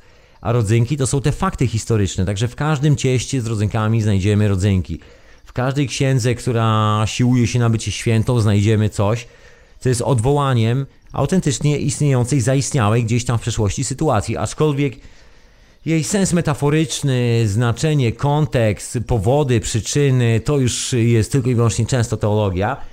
No ale w tym starożytnym Egipcie, kiedy zostały te oryginalne hieroglify, to one na tyle zjawiskowo wyglądają, że tam są właśnie wszystkie rzeczy związane z helikopterem, z różnymi urząd- urządzeniami, przynajmniej dla nas to wygląda jak helikopter urządzeń, jakieś pojazdy jeżdżące, latające, egzotycznie w każdym razie. Bardzo dziwna geometria, znaczy ja tak mówię sobie dziwna, ale chodzi o to, że to jest kosmiczna, ta doskonała geometria, od której tu się rozgaduje godzinami w hiperprzestrzeniach, zresztą czasami. To może bym się nie rozgadywał tak godzinami w tej swojej hipotezie, to może jakaś muzyczka, moi drodzy, na jakąś drobną przerwę, a ja za chwilę opowiem wam, co ja w ogóle myślę o tych wszystkich rzeczach, bo nawiązuję jeszcze zanim puszczę muzyczkę do tych wszystkich podziemnych historii, o których tu też często wspominam, że te budowle, które my odkopujemy, te piramidy, mają to coś, które, co się znajduje pod spodem. Wiadomo, że jest takie wejście, jest to oficjalnie wejście do podziemi, które znajdują się pod całym kompleksem Giza. Ja mówiłem o tych podziemiach znajdujących się pod Krokodopolis. Myślę, że niektórzy z Was przysłuchali tą hiperprzestrzeń dawno, dawno temu, jakiś czas. Ale to nie są jedyne podziemia pod piramidami. Wygląda na to, że w ogóle piramidy i w ogóle te budowle neolityczne od samego początku były zaprojektowane tak, żeby były takimi znakami na powierzchni, że pod spodem, jak się wbije łopatę, to jest biblioteka, jest taki backup cywilizacyjny. I są wejścia do tych wszystkich rzeczy i jest takie wejście oficjalnie nawet na tak zwanym Giza Plateau, czyli płaskowyżu Giza. Jest ono oznaczone nawet na mapie, nawet na Google Earth. I jest oficjalny zakaz wchodzenia i penetrowania tych podziemi, wydany przez rząd egipski, tam panujący, niezależnie od rewolucji, od tych wszystkich niby zmian i tak dalej, że niby demokracja, srutututu z drutu, to ten zakaz jeszcze mocniej obowiązuje, także tam w ogóle nie można się nawet pojawiać. Wejście do podziemi, zakratowane, wiszą kłódki i tyle. I czasami stoi jakiś koleś pewnie z karabinem. I don't know, nie byłem tam. Ale wejść już nie można i nie można tego w ogóle badać, nie można tam chodzić z żadnym georadarem ani nic. Zakazane.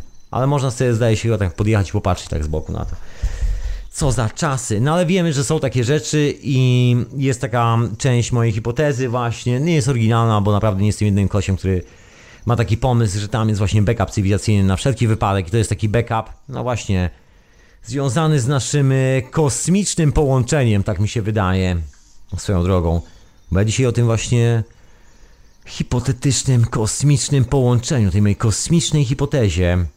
Ale posłuchajmy sobie jakiejś muzyczki troszeczkę. Troszkę z krainy naszych przodków tutaj.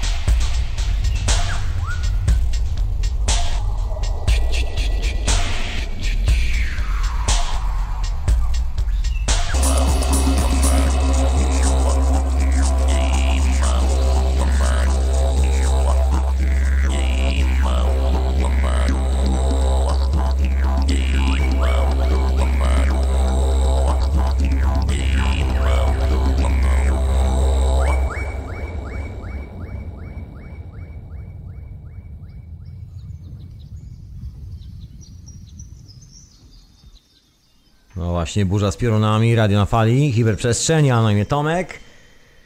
A propos tej hipotezy z yy, Finksem, na czacie rozgorzała dyskusja i przyznałem się, tak, należy do tych, którzy twierdzą, że prawdopodobnie Anubis jest kluczem do rozwiązania zagadki Sfinksa. Otóż to, ów e, tak zwany Bóg Anubis. To metaforyczne przedstawienie pewnej bardzo ciekawej sytuacji, ale to zostawiam, bo to dzisiaj nie jest tematem moich rozważań, a ty możesz zadzwonić radionafali.com. Ja tymczasem tutaj przeskakuję z tych hieroglifów i tego alfabetu Esperanto właśnie, bo wspomniałem, że Esperanto jest takim alfabetem, który powstał właśnie w taki sposób, w jaki prawdopodobnie powstał też e, grecki, powstał rzymski, bo były języki, które było wiele wcześniej i chociażby wiemy o istnieniu czegoś jak, na, jak Głagolica. To jest ten starosłowiański język. Niesamowita historia, nikt tego nie potrafi przeczytać. To są te stele znajdowane gdzieś w Bułgarii, znajdowano jeszcze na Ukrainie, w kilku innych miejscach. Ciężko je znaleźć w muzeach, bo oczywiście niechętnie są wystawiane, raczej chętnie są usuwane stamtąd. Podobnie jak e, z ludźmi, którzy funkcjonowali na funkcjonowali dookoła basenu Morza Śródziemnego grubo przed Rzymianami. Też ani śladu po nich nie zostało za bardzo, poza pismem, które no nie do końca jest odczytywalne. Tak samo, tak samo wiele innych miejsc. I czekajcie, bo ja się chyba zapętliłem w tych pismach nieodczytywalnych, ale miałem powiedzieć o tym odczytywalnym i o tym, jak to funkcjonuje do dzisiaj. Bo tak, Esperanto jest jeden z takich przykładów, jak to zapożyczono sobie formę graficzną przedstawienia poszczególnych słów z innych języków i zbudowano od początku do końca nowy język ze swoimi nowymi zasadami. Podobnie jest, o czym nie wszyscy wiedzą, z językiem angielskim, moi drodzy. No więc znakomita część języka angielskiego to jest wymyślono od postaw język w czasach Williama Shakespeare'a. Otóż to i to nie jest wcale dowcip. Staroangielski jest zupełnie inny i ma więcej wspólnego z celtyckim, jest masa innych zwrotów. To w ogóle jest praktycznie inny język, a ten, którym my się posługujemy jako angielskim, to jest takie coś wymyślone. Ha! I właściwie do tej pory jest wymyślany, bo jest to język żywy, który zmienia swoje zasady, dochodzą nowe słowa, nowe nazwy itd., itd. Także on cały czas funkcjonuje, ale jego budulcem podstawowym jest nic innego jak alfabet łaciński, z którego też zapożyczył masę słów itd., itd. Także tę historię widzimy nieustannie dookoła i to nie jest tak, że hieroglify do końca oznaczają to, co nam się wydaje, że oznaczają.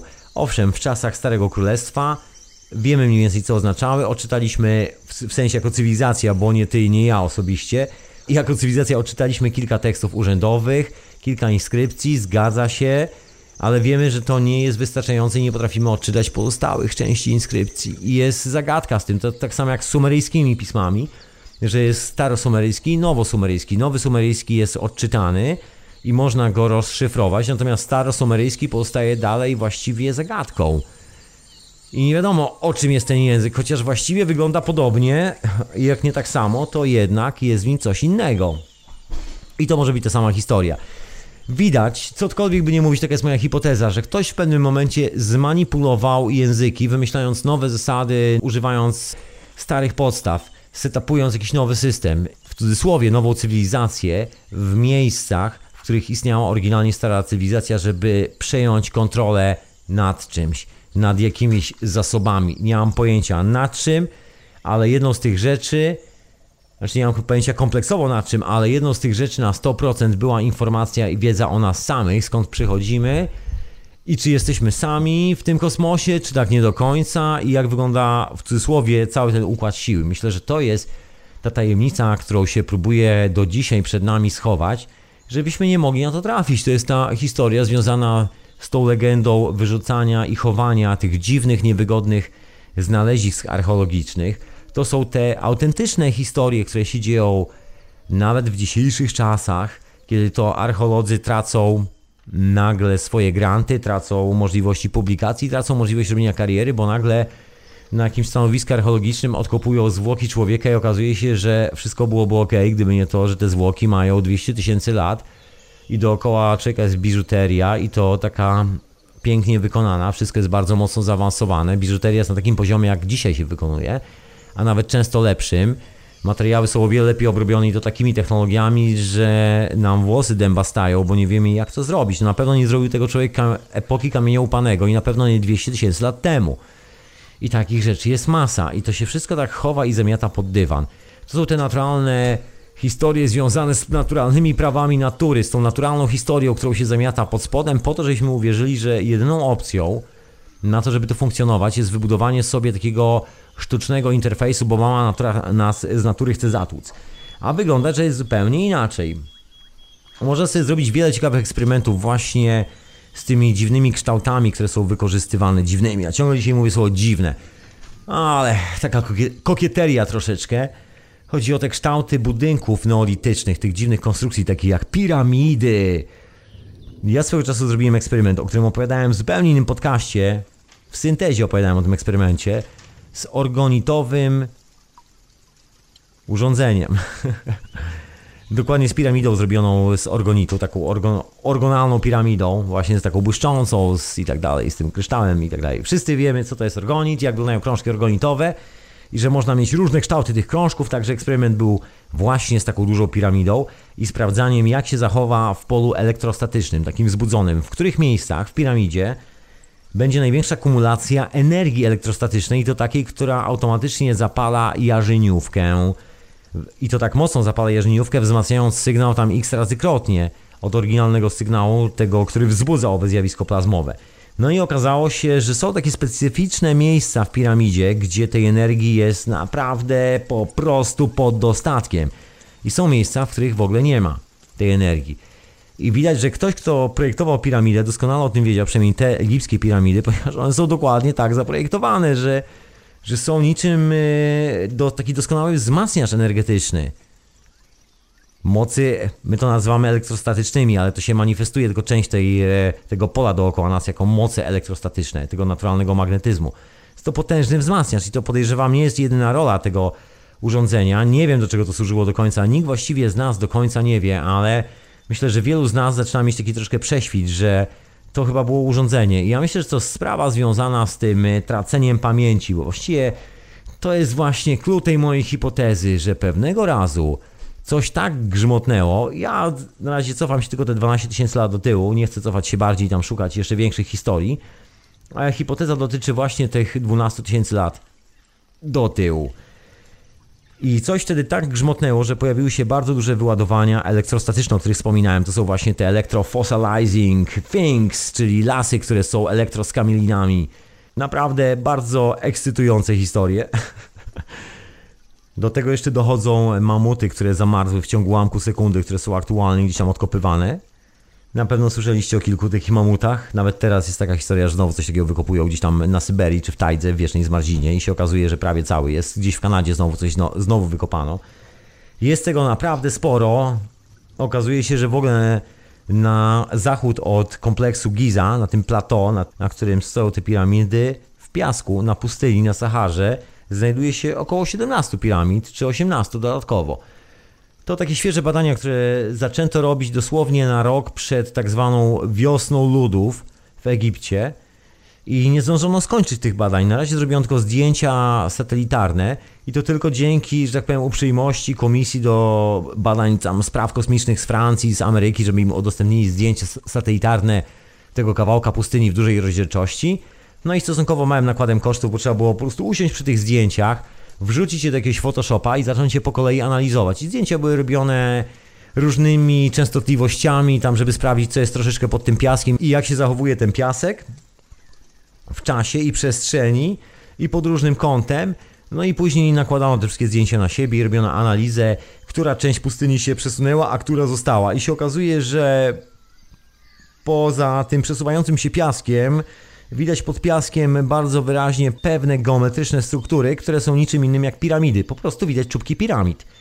I na razie panowie doliczyli 17, czy zdaje się 18 na zachód od tych trzech piramid w piasku schowanych. Nikt nie wie jak są duże, może być tak jak ze Sfinksem, że odkopano malutką główkę, a pod malutką główką okazała się potężna konstrukcja, a pod Sfinksem są jeszcze potężne podziemia paropoziomowe.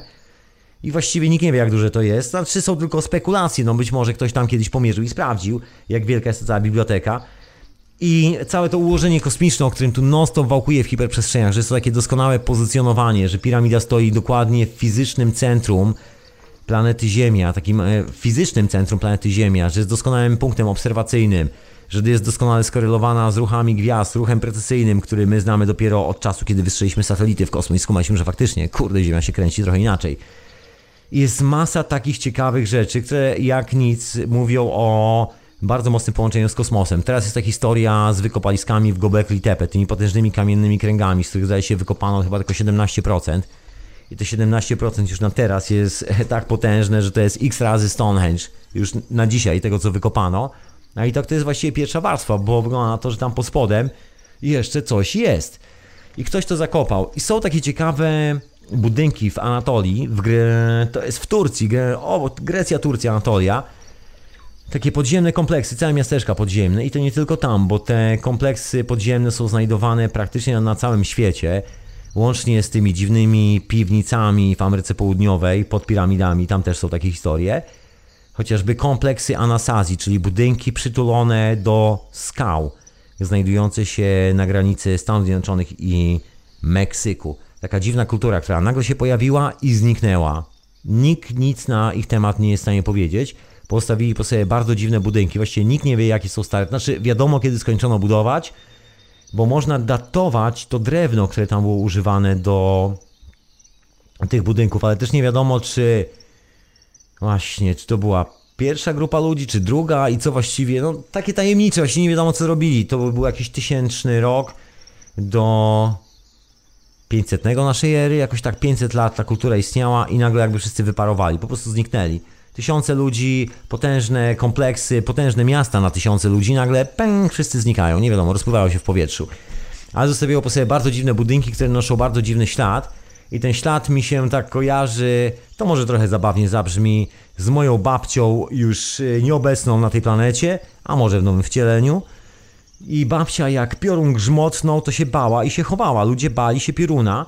I to jest taki odruch zauważalny u wielu z nas. Jest taka legenda, że to jest taka pamięć wielkiej katastrofy związanej właśnie z tymi piorunami, że coś się stało z tą całą elektrostatyką i że zaczęły walić pioruny z nieba i to tak, że jak się tak przyglądam na zdjęcia z tych kompleksów z Ameryki Południowej, to wygląda jakby coś potężnie grzmotnęło w tej konstrukcji. Potężne kamienie, głazy ważące dziesiątki ton fruwały w powietrzu niczym piórka się unosiły. Wszystkie te kompleksy są kompletnie roztrzaskane, jakby ktoś tam laserami z kosmosu walił.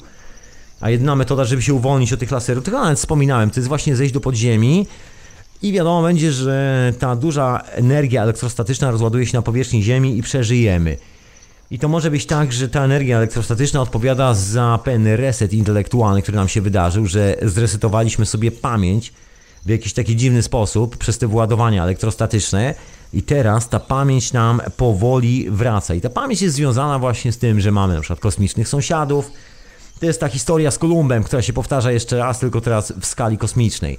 Za chwilę się dowiemy, że życie jest wszędzie i jest go masę. Za chwilę się dowiemy kilku innych rzeczy. Za chwilę się dowiemy, co było ściemą, a co ściemą nie było i może wywołać to bardzo duże zdziwienie u bardzo dużej ilości ludzi. Tym bardziej, że ta cywilizacja dotarła do granicy i wiadomo, że ten interfejs na mamę naturę nigdy nie zostanie stworzony, ponieważ tkwi tam pewna zagadka, której nikt nie jest w stanie rozwiązać. Owa tajemnicza zagadka życia. Że żadna maszyna, która jest zaprojektowana przez nas, nie potrafi stworzyć tego, jakby ktoś powiedział, pola intencjonalnego, które tworzy rzeczywistość. Ten hologram, który jest wyświetlany dookoła nas, który nazywamy rzeczywistością. I wiadomo, że to się nie uda, że będzie tylko i wyłącznie próba lepszego albo gorszego odtworzenia tego jako efekt, jako takie coś e, pokazowe, jako film, można w ten sposób powiedzieć, jako wydarzenie. Natomiast nigdy nie uda się od, trwale otworzyć takiej rzeczywistości i to w taki sposób, żeby ona działała, żeby tam rosły rośliny, żeby coś się działo. No to zawsze będzie hologram. I widać, że jest bardzo toksyczny, bo utrzymanie tej struktury kosztuje potężne pieniądze, potężne fundusze i potężne zasoby tej planety i co najważniejsze, kosztuje życie wielu istot na tej planecie, się okazuje. Ta cała zabawa. No ale jest to związane właśnie chyba z tym uciekaniem przed piorunami do piwnicy. Na to wygląda, że gdzieś ten pattern w głowie został i że ciągle część z nas na widok piorunów z nieba ucieka do piwnicy i boi się, że coś się stanie. I być może ta wiedza się tak pomyliła, że automatycznie pomyliliśmy to z naszymi sąsiadami z kosmosu i pomieszaliśmy te gigantyczne wyładowania atmosferyczne, moment, kiedy zostaliśmy sami. To trochę przypomina, jakbyśmy lecieli przez kosmos, niczym kosmonauci, którzy wracają na Ziemię z Księżyca i przylatywali przez ten e, pas magnetyczny dookoła Ziemi. To jest moment, kiedy się traci łączność z czymkolwiek. Nagle urządzenie znika z radarów, bo ten pas powoduje, że wszystko jest niewidoczne, chociaż ten obiekt tam jest. I może przelatywaliśmy przez jakiś taki pas, dziwny pas radiacyjny i nagle nas tak pokopało prądem, że cała ta pamięć, cała historia została stracona i powstała jakaś panika z tego powodu, która nam towarzyszy do dzisiaj, która zawładnęła umysłami niektórych ludzi. Być może stoją tam za tym jakieś dziwne istoty, które też straciły pamięć i utknęły na tej planecie i nagle wszyscy jak utknęli, stracili pamięć i teraz jest taki moment, że sobie przypominają i przestają sobie skakać na plecy i kilka spraw zostanie zweryfikowanych, Bo właściwie wszystkie te opowieści, które są związane z tym wielkim shiftem cywilizacyjnym, jakimkolwiek shiftem cywilizacyjnym, jakąkolwiek zmianą taką globalną na świecie, są związane właśnie z podnoszeniem pewnego rezonansu, tak to można nazwać. To chyba nawet nie tyle, że tak to można nazwać, tylko tak się to powinno nazywać, bo nawet krojąc te wszystkie sta- skamieliny, drzewne skamieliny, wyciągając lód tam z Grenlandii z, y, i z Arktyki, sprawdzając jakie było, nie wiem, z, jaki był skład tlenu tam tysiące lat czy sto lat temu, jak rosły drzewa, jak to wszystko wyglądało. Widać, że takie zmiany następują dosyć raptownie i stanowią one taką dosyć istotną historię, bo później właściwie świat wygląda całkiem inaczej. Niektóre rzeczy się rozwijają, a niektóre nie. I o ile bardzo łatwo nam traktować takie rzeczy naturalnie w skali na przykład, ok, coś grzmotnęło i dinozaury się przestały rozwijać i coś się zmutowało z ich kodem DNA, to też jest historia zabawna, bo wreszcie udało się w Chinach odnaleźć dinozaura. Kości dinozaura zachowane w jakimś błocie, gdzieś tam e, się tak zbutwiały, zamieniły w taki węgiel drzewny, który tak się idealnie zachował, że zachowały się resztki piór, jak się okazało. Dziwna sprawa, dinozaur i pióra. Zawsze nam mówiono, że takie duże węże były, takie gady, jaszczurki potężne na dwóch nogach z gigantycznymi zębami. No się okazało, że odkopano dinozaura, który zawsze miał być wielką jaszczurką, która biega po lesie na dwóch nogach i pożera wszystko, co biega obok niego, co jest mniejsze od niego. Ale ta jaszczurka ma pióra i też takie kolorowe, fluorescencyjne, niebieskie, wygląda jak papuga. No więc zaczęto badać tego dużego dinozaura. Okazało się, że kawałek struktury takiej organicznej ocalał i można pod mikroskopem atomowym odszyfrować kawałek sekwencji DNA. Zobaczcie jak to wyglądało. Można odzyskać. No więc odzyskano kawałek tego, bardzo niewielki. Oczywiście nie da się z tego odtworzyć żadnego żywego organizmu, tylko da się sprawdzić skąd ten organizm pochodził i właściwie do czego jest najbardziej podobny żyjącego w dzisiejszych czasach. No więc porównano owe DNA tego dinozaura, którego odkopano w Chinach z piórami i sprawdzono z bazą danych wszystkich żywych istot na świecie. Okazało się, że najbliżej tego dinozaura, właściwie nawet nie tyle jego kuzynem, ile jego bratem bliźniakiem jest e, nie kto inny jak zwykła kura domowa, która tam sobie dalej żyje w okolicy. I tu jest takie lekkie zdziwko, badania odłożone na bok, bo one wywracają zbyt dużo w okolicy, bo wygląda na to, że DNA ma takie właściwości, że nie ma ewolucji, jest tylko coś w rodzaju zmiany pewnej sekwencji operowania, że jeżeli jest możliwość, że kura rośnie duża i biega po lesie, to coś się w DNA zmienia, a ono dalej jest to samo, dalej jest to samo DNA, naprawdę dalej to samo, nic się nie różniące, tylko sekwencja, która jest aktywowana jest po prostu inna i ta sekwencja jest aktywowana czynnikami kosmicznymi, można powiedzieć. Oczywiście można się spierać, że mówić, że to proces fotosyntezy, ilości tlenu, dwutlenku węgla itd., itd., itd., no ale wszystko to jest efektem działań sił kosmicznych, także ja tak sobie spłycam i dochodzę do samego sedna sprawy. I że procesy kosmiczne są odpowiedzialne za włączanie i wyła- wyłączanie gatunków na Ziemi. I właściwie, jeżeli człowiek obserwuje te rysunki naskalne, to często tak trochę wygląda, że są gwiazdki, jakieś konstelacje i stada zwierząt, kolejne konstelacje i kolejne stada zwierząt i polowają te zwierzęta. Takie dziwne sekwencje cywilizacyjne, które pokazują e, taką ekstremalną mamy naturę, czyli zwierzaki zwyczajnie oraz gwiazdy i nic pośrodku. No czasami jest jakieś polowanie, jakieś e, postacie dziwne i to wygląda trochę tak jak wspomniałem, że siła kosmiczna włącza i włącza sekwencje i pewnego dnia któreś tam pokolenie nagle się urodzi i będzie trzy razy większe od tego pokolenia, które żyje tu i teraz, albo coś w ten sposób, albo my po prostu nie wiemy. I tak wygląda ta cała historia, która może potencjalnie czaić się za tymi rysunkami. W każdym razie takie rzeczy tam są. Co tu dużo mówić? Że możemy się kłócić lub nie, możemy spekulować, ale w każdym razie dalej mamy rysunki, które przedstawiają fajne zwierzaki oraz planety na niebie. I teraz gdzie jest połączenie pomiędzy tym wszystkim? Tym bardziej, że ta kultura pozostawiła po sobie, znaczy te kultury, ta cywilizacja, to coś z przeszłości, to my z przeszłości zostawiliśmy taki ślad w postaci no takich konstrukcji neolitycznych, że to szczęka odpada na dół. Ich właśnie ustawień astronomicznych, jeżeli chodzi o precyzję matematyki, to właściwie wszystko, co nas otacza, jeżeli chodzi o naukę, zawdzięczamy szczątkom wiedzy, która ocalała dzięki Arabom właśnie z Aleksandrii, z Egiptu, pomimo tych królestw, pomimo tego, że niszczono tą wiedzę nieustannie, tylko dzięki temu właśnie to mamy, że nie udało się worać do gołej ziemi. To nawet na tej wiedzy dalej latają te wszystkie rakiety i satelity w kosmos. Dalej na tej samej wiedzy, tylko czy to jest y, to właściwe używanie tej wiedzy? Ja myślę, że nie. I myślę, że ludzie, którzy wpadają na ten pomysł i starają się nas docisnąć, żeby tak była używana ta wiedza, doskonale o tym wiedzą. I teraz jest taka próba, żeby się chyba załapać troszeczkę na, na taki pociąg y, do mamy natury, bo właściwie wygląda na to, że wszyscy od początku wiedzieli, że tego interfejsu się nie da zbudować. To był taki sen troszeczkę wariata. Są takie ciekawe opowieści ze średniowiecza o alchemikach, którzy zwariowali i, że tak powiem, sprzedali duszę diabłu. Zresztą książka Faust Goethego jest dokładnie o takim dżentelmenie, jeżeli ktoś nie czytał. Sorry, że spaliłem wątek, ale jest tak czy siak niezły. Także polecam przeczytać Fausta. Jest właśnie o tej historii, jak ktoś uwierzył, że ma moc sprawczą tworzenia całej rzeczywistości, bo mamy moc sprawczą tworzenia rzeczywistości dookoła nas, ale przynajmniej według mojej hipotezy, mojej koncepcji, ręka w rękę razem z, matu- z mamą naturą, my razem pracujemy, a nie dla mamy natury albo mama natura dla nas. Nie, my robimy to razem.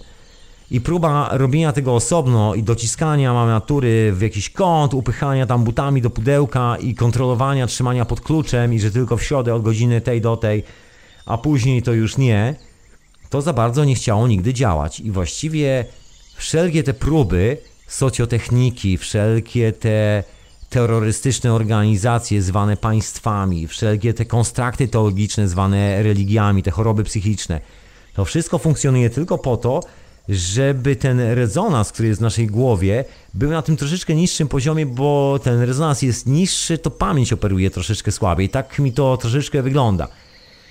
I wiadomo jest, że pewnego dnia ten rezonans po tym strzale elektrostatycznym, rozładowaniu gigantycznym tego kondensatora, którym jest Ziemia, z powrotem wróci do swojego oryginalnego stanu i wszystkie gatunki z powrotem odzyskają swoją wiedzę, swoje połączenie z tą starożytną, oryginalną wiedzą, której częścią jesteśmy, zawsze byliśmy i będziemy. I każdy z ludzi, którzy tam siedział i śledził te tematy, tych szaleńców, którzy próbowali nam kontrolować całe życie i wybudować cały świat na nowo, doskonale o tym wiedział i dalej doskonale o tym wie. Dlatego teraz jest taka próba, myślę, desperacka załapania się dokładnie na ten ostatni, jak się mówi, gravy train, czyli na ostatni pociąg z pieniędzmi, żeby jeszcze coś na fali tej sytuacji wyciągnąć, w tym ostatnim momencie, kiedy jeszcze można próbować gdzieś jakimś rezonansem, y, oddziałując na nas za pomocą bodźców audiowizualnych, odstroić nas troszeczkę od y, takiego normalnego, zdrowego myślenia, takiego normalnego common sense, że nie będziemy jedli płatków z genetycznie modyfikowanej kukurydzy i nie będziemy myśleli o depopulacji, tylko skorzystamy z technologii, którą mamy i przestaniemy na przykład produkować cały ten świat i wreszcie zajmiemy się robieniem takiego życia, jakie mamy robić, bo do tego się to wszystko sprowadza i właściwie nie ma żadnego problemu z depopulacją, to jest problem tylko z ilością ludzi, którą da się kontrolować. Wiadomo, że jeżeli nas jest na świecie normalna ilość, a wykopaliska archeologiczne pokazują, że nasza cywilizacja jako istot żywych była zawsze potężna. Przecież te miasta, które wyglądają jak no, dosłownie takie milionowe aglomeracje, miliardowe czasami, cała Amazonia pokryta e, resztkami takich e, posiadłości, to jest troszkę szokujące dla człowieka z dzisiejszej perspektywy. To my dzisiaj jesteśmy taką grupką, która ledwo co ocalała te wszystkie swoje szalone pomysły. Cud, że ocaleliśmy to całe szaleństwo. Jesteśmy takimi, tak powiem, rozbitkami, można powiedzieć, swojej własnej głupoty i tempoty. I niektórzy chcą e, czuć się jeszcze bardziej rozbitkami tej swojej głupoty, chcą jeszcze wyekspediować dosyć sporą część społeczeństwa gdzieś w kosmos, żeby im to nie przeszkadzało, bo boją się, że ktoś pokrzyżuje ich plan i będą musieli skonfrontować się z wiedzą, która może rozmazać ich po ścianie. Może tak być, moi drodzy. Ja mam taką hipotezę, bardzo hipotetyczną, być może dla niektórych, a tymczasem troszkę mniej hipotetyczny utwór muzyczny, proszę Państwa.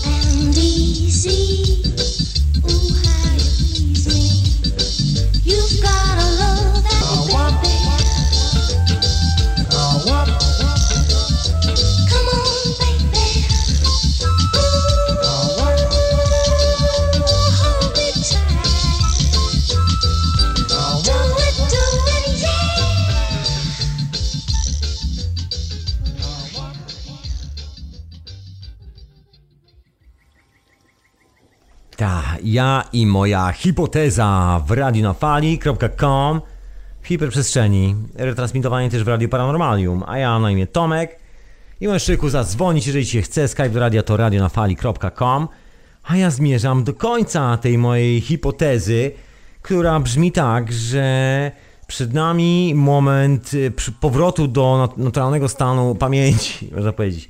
Przed nami moment przywrócenia naszej całkowitej pamięci o tym, skąd przychodzimy, gdzie zmierzamy i kim jesteśmy. I to w skali takiej indywidualnej, tak sobie myślę, że ten moment nieustannie, znaczy na tyle nieustannie, ten moment nieubłaganie nadchodzi i to dosyć szybkimi krokami, dosyć wartkimi bym nawet powiedział.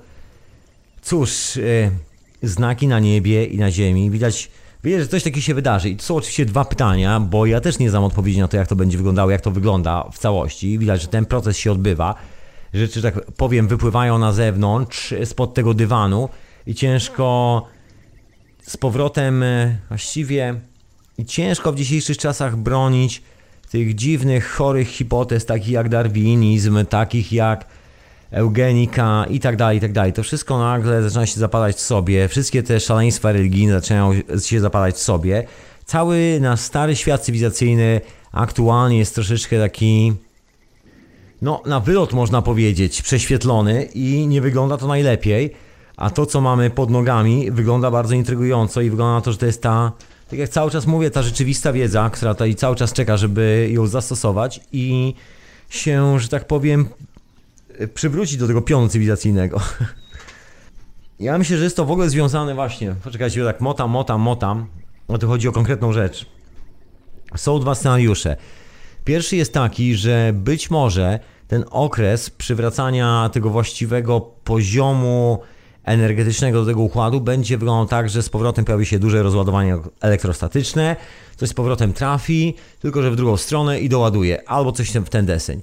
Natomiast druga część mówi o tym, że właściwie niczego nie zauważymy, że widać tylko rozładowanie, natomiast doładowanie jest procesem niewidocznym i to jest ta koncepcja, która mnie z kolei pociąga.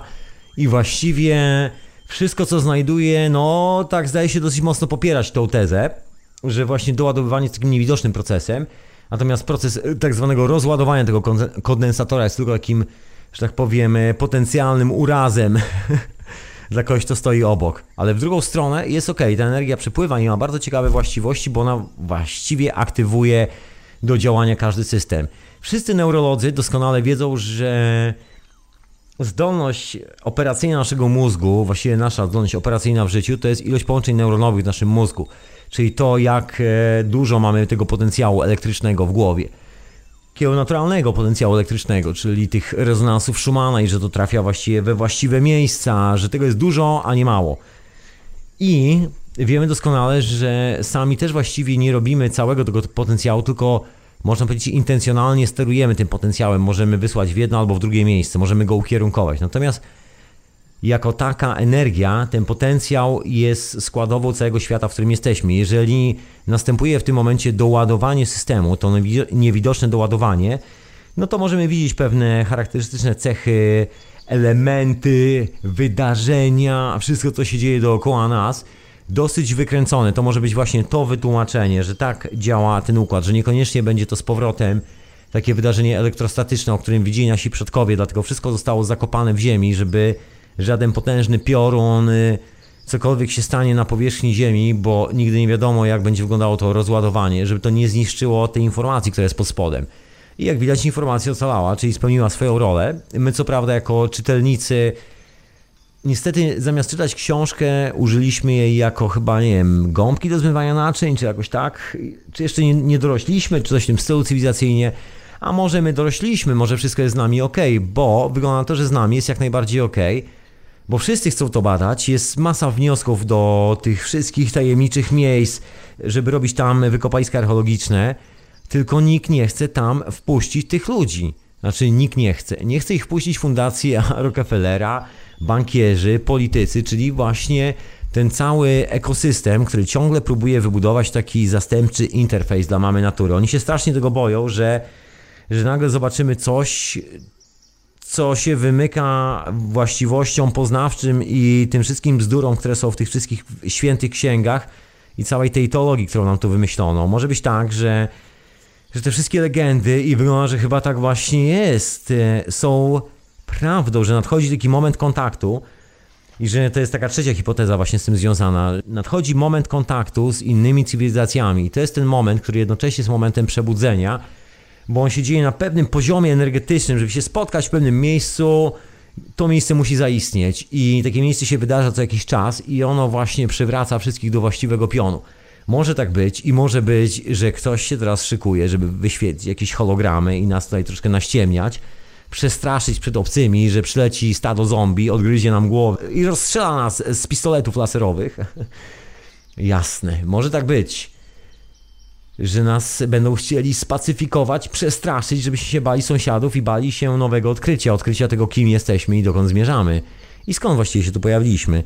To może być bardzo ciekawy wątek i myślę, że tego dotyczy moja hipoteza, moi drodzy, że jest tutaj taka rzeczywista wiedza i jest bardzo dużo wątków, które, no nie wiem, czy uzupełniają, czy nie, bo to może taka moja prywatna spekulacja. Zawsze można w coś wierzyć, albo nie wierzyć, albo jakoś tak. Może być to po prostu zwyczajnie efekt placebo. Także sami sprawdzajcie, sami szukajcie. Ja tu robię takie swoje własne dochodzenie na ten temat i przetrzepuję te tematy w lewo i w prawo i znajduję tam różne ciekawe informacje, o których wam tu zresztą opowiadam się następnym razem też coś podrzucę ciekawego, właśnie związanego z naszymi przodkami, bardzo dziwnego takiego.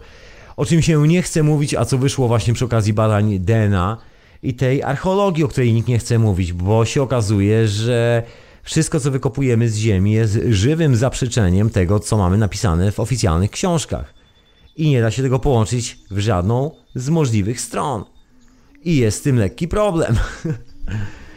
I pewnego dnia ten problem może się rozwiązać samodzielnie, bez udziału owych książek, bo jak na razie wygląda na to, że no jesteśmy mocno właśnie blokowani przez tą hmm, szarlatanerię, można powiedzieć, przez tą iluzję informacji, a wszystkie rzeczy, które mogą nam dostarczyć tej rzeczywistej wiedzy, są tam chowane gdzieś po piwnicy, żebyśmy nie wyciągali zbyt daleko idących wniosków. Być może na tym to polega, może właśnie na tym polega ten moment, w którym jesteśmy. Taka hipoteza właśnie związana z tym rokiem 2012, tym jak te kosmiczne siły oddziaływują i tym, że faktycznie no, jest to taka kosmiczna układanka i że część tej układanki jest związana właśnie z naszymi kosmicznymi sąsiadami. Jest to ta część związana z tym, skąd się wzięliśmy na tej planecie i kim właściwie tu jesteśmy. I Myślę, że tam jest to odpowiedź, że to jest ten właściwy wątek, przynajmniej to jest wątek, w którym ja gdzieś uciekam w swoich rozważaniach. A ty? Hmm, I don't know. W każdym razie taki wątek, moi drodzy, i taka hipoteza w mojej głowie. Właściwie to garść hipotez. I myślę, ciekawe czasy. Zobaczymy, ile z tych hipotez się i w jaki sposób zweryfikuje w tym świecie dookoła nas. To będzie ciekawe, tak czy siak. Zatem znikam, znikam się wyspać. Dziękuję Ci człowieku za wysłuchanie tych moich hipotez. Jest tutaj już środek nocy prawie, no nie środek nocy, jest, jest początek nocy w sobotę wieczorem w Londynie. To ja kończę tą całą opowieść i tutaj się zawijam. e, Drogi słuchaczu i droga słuchaczko, co jeszcze chciałem powiedzieć na sam koniec. Zapraszam do archiwum Radia na Fali, żebyście sobie tam wpadli w odwiedziny, pościągali, posłuchali różnych rzeczy, nie tylko mojego, mojego gadania, jest tam masę innych rzeczy. Książę Edward już, e, już w środę o godzinie 23 polskiego czasu. Etykieta zastępcza, której bardzo serdecznie zapraszam. Ja się pojawię w czwartek w substancji, na którą bardzo serdecznie zapraszam wszystkich miłośników substancji. No i w piątek oczywiście teoria chaosu i tak dalej, i tak dalej. I tak to leci. A ty jak chcesz zostać mecenasem tego radia, żeby leciało jeszcze fajniej i z jeszcze większymi zasobami mikrofonowymi i sprzętowymi i większą ilością czasu, żeby móc to robić, to zapraszam serdecznie do wspierania finansowo Radia na Fali. Wskocz na stronę radionafali.com, wrzuć tam parę drobnych. Naprawdę się przydaje, bardzo się przydaje. A ja z góry dziękuję za wsparcie i dziękuję wszystkim mecenasom Radia na Fali. Peace and love. Co jeszcze chciałem powiedzieć na sam koniec? To wszystko, moi drodzy, to wszystko. Znikam, zostawiam was tymi swoimi szalonymi hipotezami, co my tu właściwie robimy na tej planecie. I że jest to część naszej podróży, która jest bardzo mocno osadzona w kosmosie, bym powiedział, i jest bardzo mocno powiązana z naszymi kosmicznymi braćmi. Tylko nikt nam nie chce o tym powiedzieć. Nam się mówi o jakichś bożkach, jakichś wierzeniach, jakichś dziwnych historiach. Hmm. A ja tu mam swoją hipotezę. Właśnie taką hipotezę.